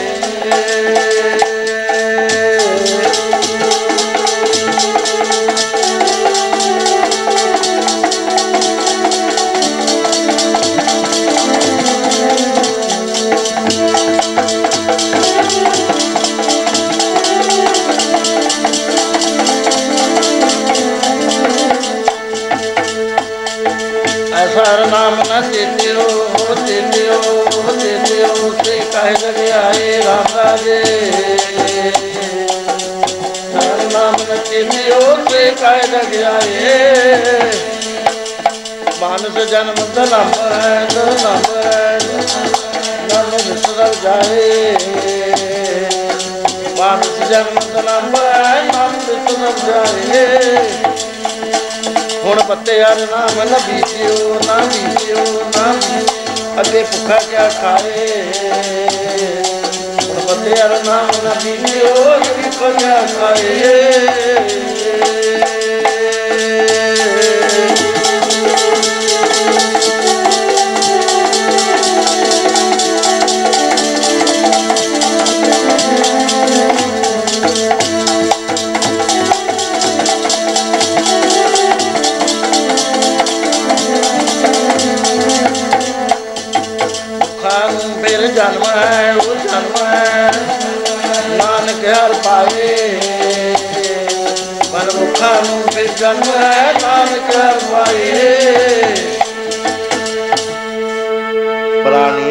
ਪ੍ਰਾਣੀ ਬਿਨ ਮੁਝੇ ਬਿਰਥਾ ਜਗਾ। ਆਉਣ ਦਾ ਕੀ ਫਾਇਦਾ ਸੀ? ਆਇਆ ਸਫਲਤਾ ਹੂੰ ਕੋ ਗਣੀਐ? ਜਾਸ ਰਸਨ ਹਰ ਹਰ ਮੁਖ ਪਣੀ। ਮੋਏ ਰੌਣਾ। ਵਾਹਿਗੁਰੂ ਵਾਹਿਗੁਰੂ ਵਾਹਿਗੁਰੂ ਵਾਹਿਗੁਰੂ, ਜਿਹਦੇ ਅੰਦਰ ਚੱਲਾ, ਅੰਦਰ ਚਲਾਈ ਜਾਓ। ਤਾਂ ਤਾਂ ਸਾਡਾ ਆਉਣਾ ਸਫਲ ਹੈ ਨਹੀਂ ਤਾਂ ਵਿਅਰਥ ਹੈ ਇਹਨਾਂ ਗੱਲਾਂ ਨੂੰ ਸਮਝਣ ਦਾ ਯਤਨ ਕਰੋ। ਛੋਟੇ ਛੋਟੇ ਵਾਕ ਨੇ, ਛੋਟੇ ਸਿੱਧੀਆਂ ਸਿੱਧੀਆਂ ਗੱਲਾਂ ਨੇ। ਰੋਜ਼ ਸਾਡੇ ਪੜਨ ਵਿੱਚ ਆਉਂਦੀਆਂ ਲੇਕਿਨ ਬੁੱਝਣ ਚ ਨਹੀਂ ਆਉਂਦੀਆਂ। ਇਰਾਦਾ ਨਹੀਂ ਬਣਦਾ। ਆਏ ਬਸੇ ਸਾਧੂ ਵੇ ਸੰਗੇ ਹੁੰਦਾ ਕੀ ਹੈ? ਨਿੰਦਿਆ ਜਿੰਨਾ ਜੀ ਕਰਦਾ ਕਰਾ ਲਓ, ਨਾ ਥੱਕੇ, ਨਾ ਕੇ ਕਿਸੇ ਦੀਆਂ ਵੱਡੀਆਂ ਗੱਲਾਂ ਕਰਾ ਲਓ, ਥੱਕਦਾ ਹੀ ਨਹੀਂ ਖਵਨੀ ਤਾਕਤ ਕਿੱਥੋਂ ਆ ਜਾਂਦੀ ਹੈ? ਜੇ ਨਾਮ ਜਪਣ ਲਾ ਦੋ ਜਰੇ ਵਾਸੀਆਂ ਸ਼ੁਰੂ ਹੋ ਜਾਂਦੀਆਂ। ਨਾਮ ਅਸਲੀ ਚੀਜ਼ ਹੈ। ਸਾਧ ਸੰਗਤ ਜੀ ਕਹਿੰਦੇ ਆ ਕੇ ਸੰਤਾਂ ਦੇ ਕੋਲ ਬਸ ਜਾਓ। ਜਿਹੜਾ ਵੀ ਵਿਹਲਾ ਟਾਈਮ ਮਿਲਦਾ ਹੈ, ਸੰਤਾਂ ਦੇ ਕੋਲ ਬਚਨ ਸੁਣਨ ਦੇ ਵਾਸਤੇ, ਆਓ। ਜੇ ਉਹਨਾਂ ਨੇ ਹਫਤਾਵਾਰੀ ਸਤਸੰਗ ਰੱਖਿਆ, ਜ਼ਰੂਰ ਆਓ। ਜਦ ਵੀ ਉਹਨਾਂ ਨੇ ਮਿਲਣ ਦਾ ਰੱਖਿਆ, ਆਓ ਤੁਸੀਂ, ਕਿਉਂਕਿ ਉਥੋਂ ਕੋਈ ਨਾ ਕੋਈ ਵਚਨ ਮਿਲੇਗਾ, ਮੈਲ ਕਟੇਗੀ ਲਗਨ ਲੱਗੇ ਆਨ ਦਿਨ ਨਾਮ ਜਪੋ, ਹਰ ਰੰਗੇ, ਪਿਆਰ ਦੇ ਨਾਲ ਨਾਮ ਜਪੋ। ਕਹਿੰਦੇ, ਏਕਾ ਆਵਨ, ਆਵਤ ਸੋ ਜਨ ਨਾਮੇ ਰਾਤਾ। ਜਿਹੜਾ ਨਾਮ ਚ ਰਤਿਆ ਹੋਇਆ, ਕਹਿੰਦੇ ਉਹਦਾ ਆਉਣਾ ਸਫਲ ਹੋਇਆ ਕਰਦਾ ਜਾ ਕੋ ਦਿਆ ਮਾਇਆ ਬਦਾਤਾ ਏਕਾ ਆਵਨ, ਹੁਣ ਤਾਂ ਆ ਗਏ ਆਪਾਂ ਉਹਦੇ ਫੇਰ ਫੇਰ ਆਏ, ਫੇਰ ਫੇਰ ਆਏ, ਫੇਰ ਫੇਰ ਆਏ, ਕਦੇ ਪੁੱਠੇ ਫੇਰ ਲੜਕੇ, ਫੇਰ ਮਾਤਾ ਦੇ ਜਾ- ਆ ਗਏ ਹੁਣ ਜਦ ਸਾਨੂੰ ਗੁਰੂ ਸਾਹਿਬ ਦੱਸੀ ਜਾਂਦੇ ਨੇ ਵੀ ਤੁਹਾਡਾ ਛੁਟਕਾਰਾ ਹੋ ਸਕਦਾ ਹੈ। ਦਰਗਾਹ 'ਚ ਥਾਂ ਮਿਲ ਸਕਦਾ ਹੈ। ਉਹਦੇ ਵਾਸਤੇ ਜੋ ਸੂਤਰ ਦੱਸਿਆ ਹੈ ਜੁਗਤ ਦੱਸੀ ਹੈ ਪੜੋ ਪਿਆਰ। ਦਰਗੇ ਮਿਲਦਾ ਹੈ ਥਾਂ ਗੁਰਾਂ, ਨਾਲ ਰਤਿਆ ਗੁਰਾਂ, ਨਾਲ ਰਤਿਆ ਦਰਗੇ ਮਿਲਦਾ ਹੈ ਥਾਂ ਗੁਰਾਂ, ਨਾਲ ਰਤਿਆ ਗੁਰਾਂ, ਨਾਲ ਰਤਿਆ